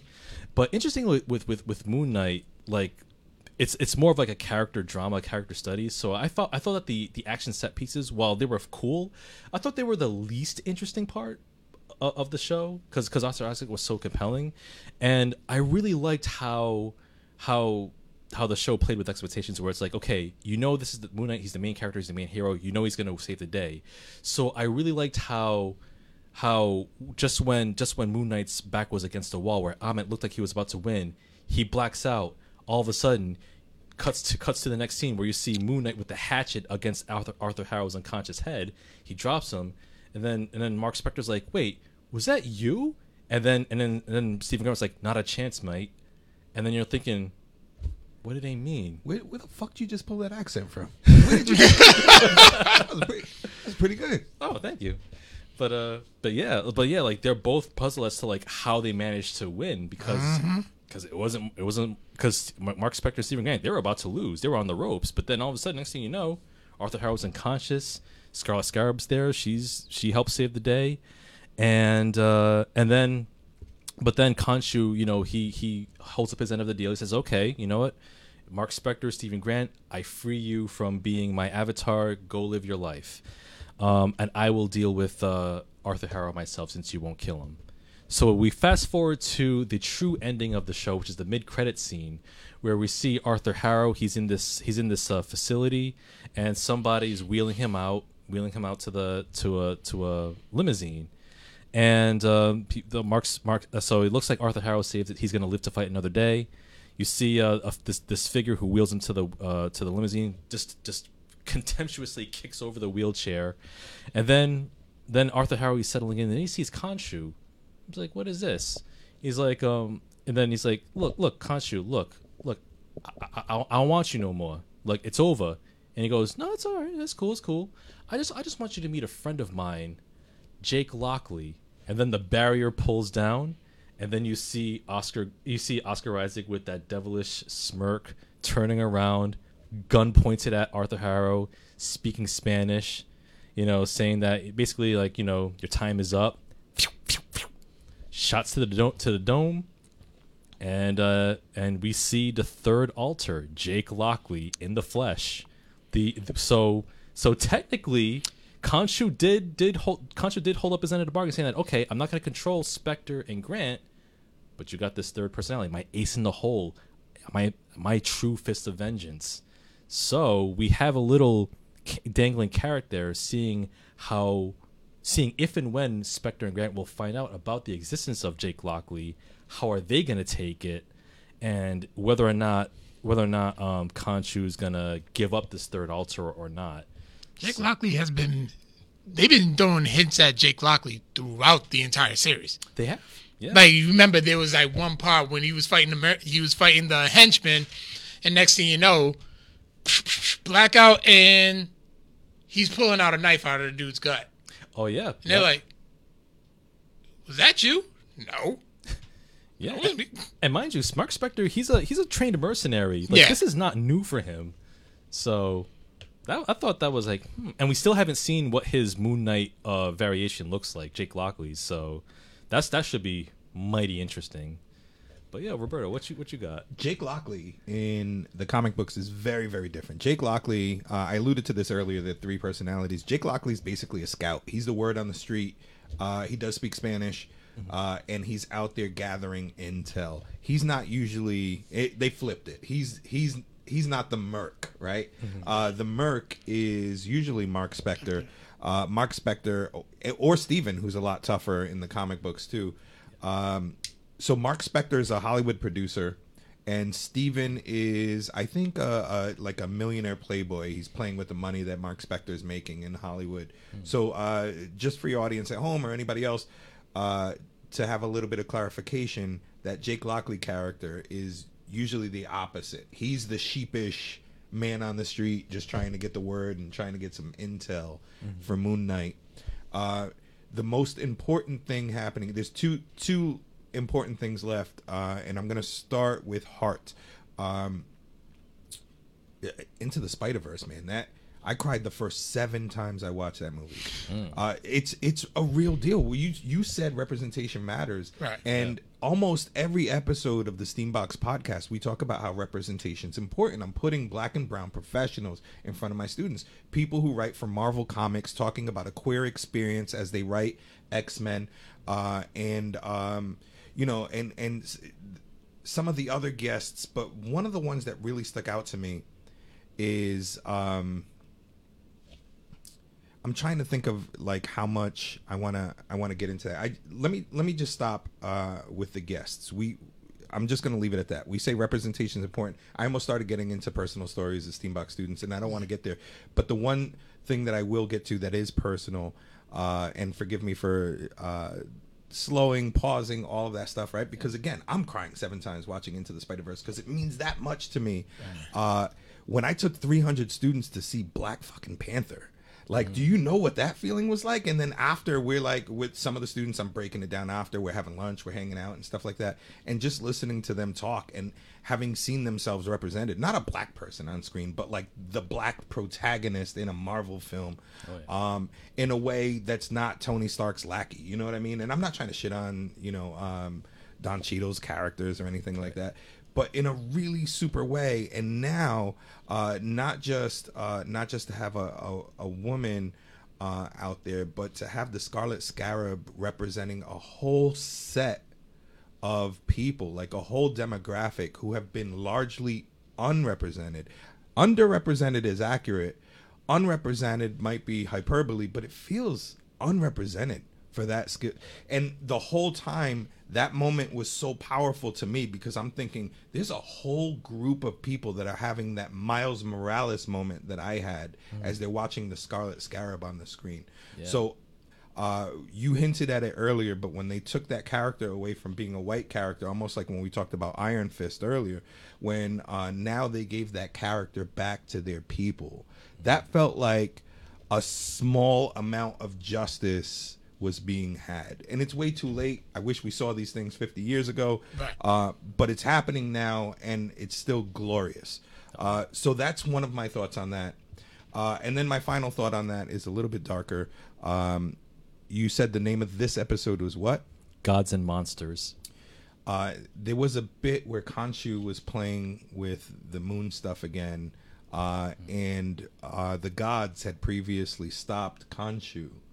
And I just watched a trailer uh, last night for the new Thor, directed by my favorite director right now, Taika. Uh, and Taika's directing this new Thor, and last night we finally got a glimpse of Christian Bale. Yo. Yeah. Christian Bale is playing Gorr, the God, God God Butcher. Butcher.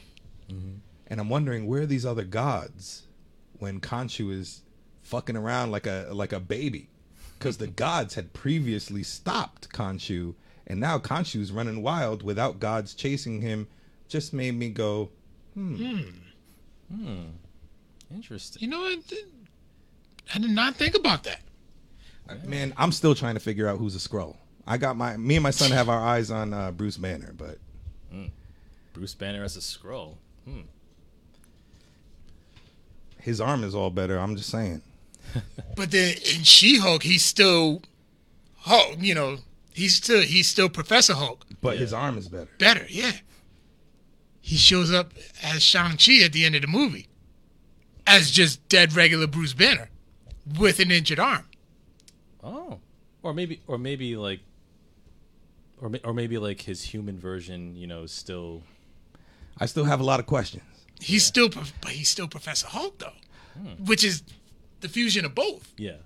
could could the end of Moon Knight tie into Thor in some superficial way, in some blink and you missed it way? I don't know, but I was. It, it's just one of the things that I wondered. Like, I would, I would say like with um, with with the God Killer uh, character. I think maybe that's more for the uh, for like the cosmic end of of the MCU, like like the all the all the cosmic gods like across. So I maybe agree. But it's I agree. confirmed that Bast is in there. The Panther God is in is in is in Go- Thor. Yes. is going to be in Thor. Hmm, Interesting. Russell Crowe plays Zeus. Yeah. Yep. So it's like that shit that he did with Thor's clothes was hilarious. Oh man. I'm just saying. I'm just saying. You, The- you're, that- you're that's what tying I'm- it together, right? yo, Like, there's a there, there could be there. yeah there's That'd be interesting to see, like if you know, versus uh, Moon Knight versus like the, this God Killer, or maybe like a disciple of the God Killer, perhaps. maybe just sets up. Maybe it's just hinting at you know more to come in Thor or some some slight. Because when you said that this was totally disassociated, I mean there are elements, right? There was the Wakandan book on his bookshelf, Yeah. uh, and and another few slight ties. So yes, this is a standalone kind of kind of event. Yeah. But then I can't help but wonder where the gods go by the end. That's true, and and uh, and you know, in the MCU, like pretty much like all of the pantheons, like across different you know human cultures, like they all exist, like Norse gods, um, you know, the Bast, the Wakandans. Um, hmm, that that that would be interesting. You know what? Now that I'm thinking about it, uh, Marvel should just go all out with the whole gods theme, right? And since we ha- and since they have Russell Crowe in there as Zeus, why not bring the Gladiator two uh, movie? Oh, God, no. That, Oh, God, that- no. That we that we should have that we should have gotten. Like I don't know. If, I don't know if you heard about the Gladiator two. Like the like there was like this whole crazy camp, not a campaign, but there was this whole thing like um many years ago. It was like this writer and musician Nick Cave he had a he had like I think he had some sort of like a treatment where. And by the way, ha- ha- have you seen the first Gladiator film, Russell Crowe? I was entertained. Nice. And I see what you did there. Thank you. Yes. Um, so Where's my drum? thing? Thank you. so yeah, Gladiator two. So there was like there was like this wild pitch for, for what a Gladiator sequel would be. So like Gladiator two, basically Maximus, you know, he wakes up in the afterlife, but then he he find he wakes up in biblical. He's resurrected in biblical times, and he actually has to fight Christ, Jesus Christ himself. So it's like Gladiator Gladi- Gladiator yeah. two, Christ Killer. I want this. so I Oh my think God. so. I, I want- I want this. so I I- need this. So I think that the MCU should go bold. If we're bringing all the gods across different human pantheons, Oh, let's bring the no. Christian God into the MCU. Let's bring JC himself into the MCU versus what's the name of Christian Bale's character in God? of- If you ask my son's girlfriend and Angela, Zeus. he's already in there. It's Oscar Isaac. Jesus Christ is already in the Marvel universe, Okay, well, walking on water and well, well, well, well Who's gonna play him? Jim, Jim Caviezel? Oh shit. no, no, no, no. We go. We have to cast either a black black actor or a Middle Eastern actor, or ideally yeah, both. you're right. So we cast so we cast somebody to play Christ, right? and we have Russell Crowe, you know, as Zeus versus versus the MCU's version of Jesus Christ, and we get the Gladi- Gladiator 2 Christ Killer movie in the MCU. Disney, you got the money, you got the capital. The question is, do you have the gumption to do it? Nope. But here's Let's what they if they was to do that, all they have to do is just it would be it would be the two, the classic you know superhero versus superhero uh, formula. Oh, they they go team- at it for a little bit. up. They end up teaming up Powers, mega powers against against who? Mephisto. Mephisto. hmm. Well, Who wins in this fan fiction of yours, or does it end up in a team up like Carl suggested? uh, oh, I, I, I think Zeus would, would, would just win. I I know that fan fiction. Uh, I know that fan fiction's already just gonna start writing "Make Them Kiss." Right? I know fan fiction is just gonna be like now they kiss. Oh, yeah, yeah, oh, even Not Oh, tongue, God. not tongue Afton. Don't Like- worry, they're not kidding. no, no, you, you, you can ha- you can have you can have Zeus and and MCU Christ. They can kiss. They can full tongue action and all. And then all of a sudden, like and then all of a sudden, that's like that's like the Thanos snap, and all of the and all of the racist, homophobic, uh, evan- evangelical Christians they get snapped away into existence at the moment of that kiss. Hmm. There you go. I think they should be around to observe it. I think I I prefer if they stayed around to observe it. Indeed, that, that would be interesting. So it's like it's like they have to really confront what their what their faith actually means. Yeah, I like your pantomime with it too. It made me start imagining what else was going on. Well, uh, oh man, th- th- this is, this is, this is so much we can go, we can go. Well, wow, this went off the rails. Uh, what's what's up, Chris Revel? From let's let's chat with Chris Revel. He's in the chat. It's my guy, right? Um, yes, plot twist indeed. So yeah, I I I think we should make it happen. But um, hey, but uh, but yeah, um, but yeah, Moon Knight. Uh, that's that's that's the series. Um, so fi- any final thoughts, gentlemen, about the about the series and where you think it was going to go or where you want it to go? Um, there's a lot of things I do see coming. Though one of the one of the things I do hope to see is the Midnight Suns, mainly because I bought their first appearance comic and I can use that value. okay. did you uh did you see Ghost Rider and Doctor Strange? He was in it. Multiverse of Man- He was in it. Well, who was the asshole that decided to ride his motorcycle through a Shuma-Gorath fight at the beginning? What what was that about? What is even happening? If he's not a superhero who's about to flame on, oh wait, that's Johnny Storm. If he's not a superhero whose head's about to like explode, then why did some motorcycle guy decide to ride? I could I couldn't make sense of this. I'm I'm sorry. I'm not actually suggesting that it was Ghost Rider. I'm just wondering what the hell was happening in that scene. Uh, I need some Midnight Suns, um, but what's on the table already? Uh, I'm very, I'm very, very. Uh, I racking. I'm racking my brain about uh, Invasion.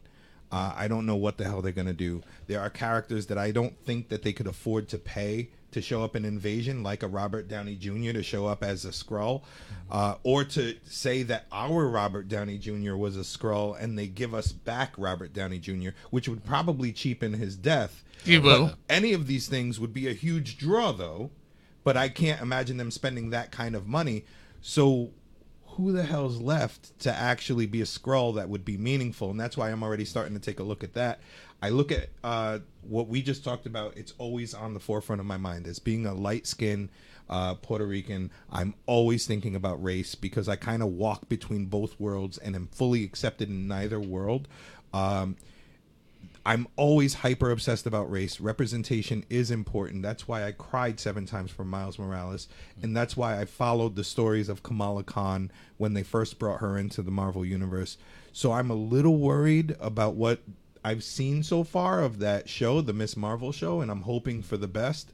But I'm so excited about Riri Williams, Ironheart, who does have a Disney show coming out soon. Who's gonna make her debut in Black Panther? Black 2. Panther. Uh, I I need I just need that to go well. Uh, not only because representation is important, not only because I see Riri Williams in so many of my students. Uh, it's just a badass, dope character that I want to. I want them to stop making her wear pink with hearts on all her shit. I want her to just be able to go out and be a badass uh, girl from the hood in Chicago. Uh, so these are some of the things that I'm hopeful for. Nice, absolutely, and um, and also too, like uh, I'm I'm very curious uh, to see where not only not only where where where they take the Moon Knight character and and how they're going to integrate him into the larger MCU because I, cause I think that like the biggest strength of the show is is how how separate it is from it. Um, I hope that they can they can in- integrate Moon Knight in a way that he doesn't come off as like oh just another jokey quippy MCU protagonist because I, think I think like Oscar Isaac brings a lot more to the table than just that. Um, I hope I hope that Moon Knight also i- is also a way is also a way for for Marvel to to to to to be more comfortable with introducing more stories and characters that that can acknowledge a shared universe but don't necessarily have to connect everything into like the larger multiverse. Um, so I think that I, I would like to see more standalone properties from from Marvel moving forward, where they can still have the multiverse stuff, but they can have like these like intimate character pieces too, like Moon Knight. So I like to see more of that as well in parallel with the main the main MCU um, multiverse storyline. Um, and, I, and and and to your point, Roberto, I I also would love to see more of that representation um, across the board, like with uh, with many of the uh, um, MCU protagonists, like with a, with an Iron Heart, with a Miss Marvel, uh, with the Marvels coming out uh, next Yeah. year. Um, um, let me see. Uh, I, w- I- and I, I know with um think, thinking of thinking of other uh, lesser known characters, I would I would like to see the return of Ghost from Ant Man and the Wasp with Laurence Fishburne. I thought they were a pretty good pair. I think there's a lot of potential good, potentially good storylines that you could still follow with those characters. I'm expecting her to show up as a Thunderbolt. Ooh, that'd be interesting. That would be mighty interesting. Um, also, too, like I I would like, I would like to, I would, I would like to see like a rebooted.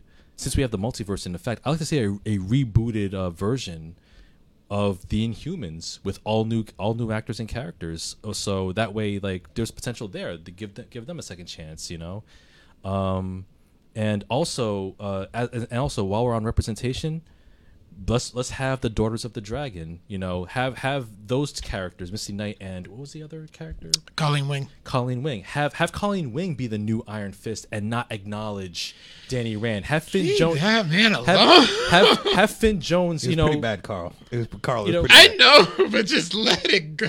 you know, have Finn Jones, you know, find his way, you know, play play play like a DC extra somewhere. I don't know, but like have have Colleen Wing be the new Iron Fist. Nobody acknowledges Let Danny the white Rand. guy, let the white rich guy fund all the other shit that's happening, and let him set a cue for the rest of the world to to actually follow. There you go. Yeah. Man, they had those characters in Netflix, and I hope I hope do some multiverse shit or something. They can they can bring them in because they were dope. Oh yeah, like the the Daredevil Luke Cage. well, there, it's been confirmed that Daredevil's getting a new show. Well, Colleen, Colleen, uh, Jessica Henwick, she's Yeah. dope. She is dope as everything she does. Oh yeah, yeah. We, we need we need more of her and less of the the gentrifier, the colonizer. Well, let's just say this: if they do bring back Finn Jones, it'll be Marvel Studios produced.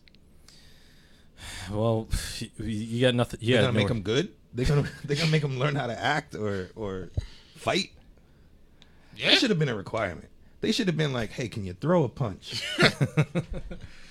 Yeah, I mean, they, they, they're gonna have they, they have their work cut out for them if they if they do reboot his show, which they shouldn't waste. Don't bother. Nobody cares about Iron Fist. But anyway, but anyway, yeah, that was that was Moon Knight. Um, that was our recap. Uh, wow, we haven't we haven't gone we haven't gone over two hours in a long time. But uh, but yeah, um. But uh, but yeah, that that was our that was our take. Uh, let us know what you think. Uh, send us an email uh, at codexprimepodcast at gmail.com. It's been a while since we received some viewer email from people not named John Haponic, dear friend of our show. or Bank of America apparently. That them too. And uh, let's give one, sh- one one more shout out to two of our sponsors, uh, Silk City Hot Sauce. Uh, SilkCityHotSauce.com. Use the promo code Codex to get 15% off of your order. All sorts of great hot sauce flavors from erotic fever to mango madness and badass Jew. All these all these flavors you could pour all over your chicken, all over your partner. All this and more. SilkCityHotSauce.com. uh, uh, great great hot sauce flavors up and down the up and down the card. Also, um, Yep. Infamous Customs um, MFAMU Customs, um, Afton Afton Ward, friend of the show. Uh, be sure to be sure to visit her on Instagram. Get all get order yourself some cool Codex Prime apparel. We got the Codex Prime T-shirts. We got uh, uh, Victor Vader. We got DJ Mr. Bird do the film thing. All this and more. Uh, just go to MFAMU Customs on Instagram. Let me customize you. All right. InfamousCustoms.com.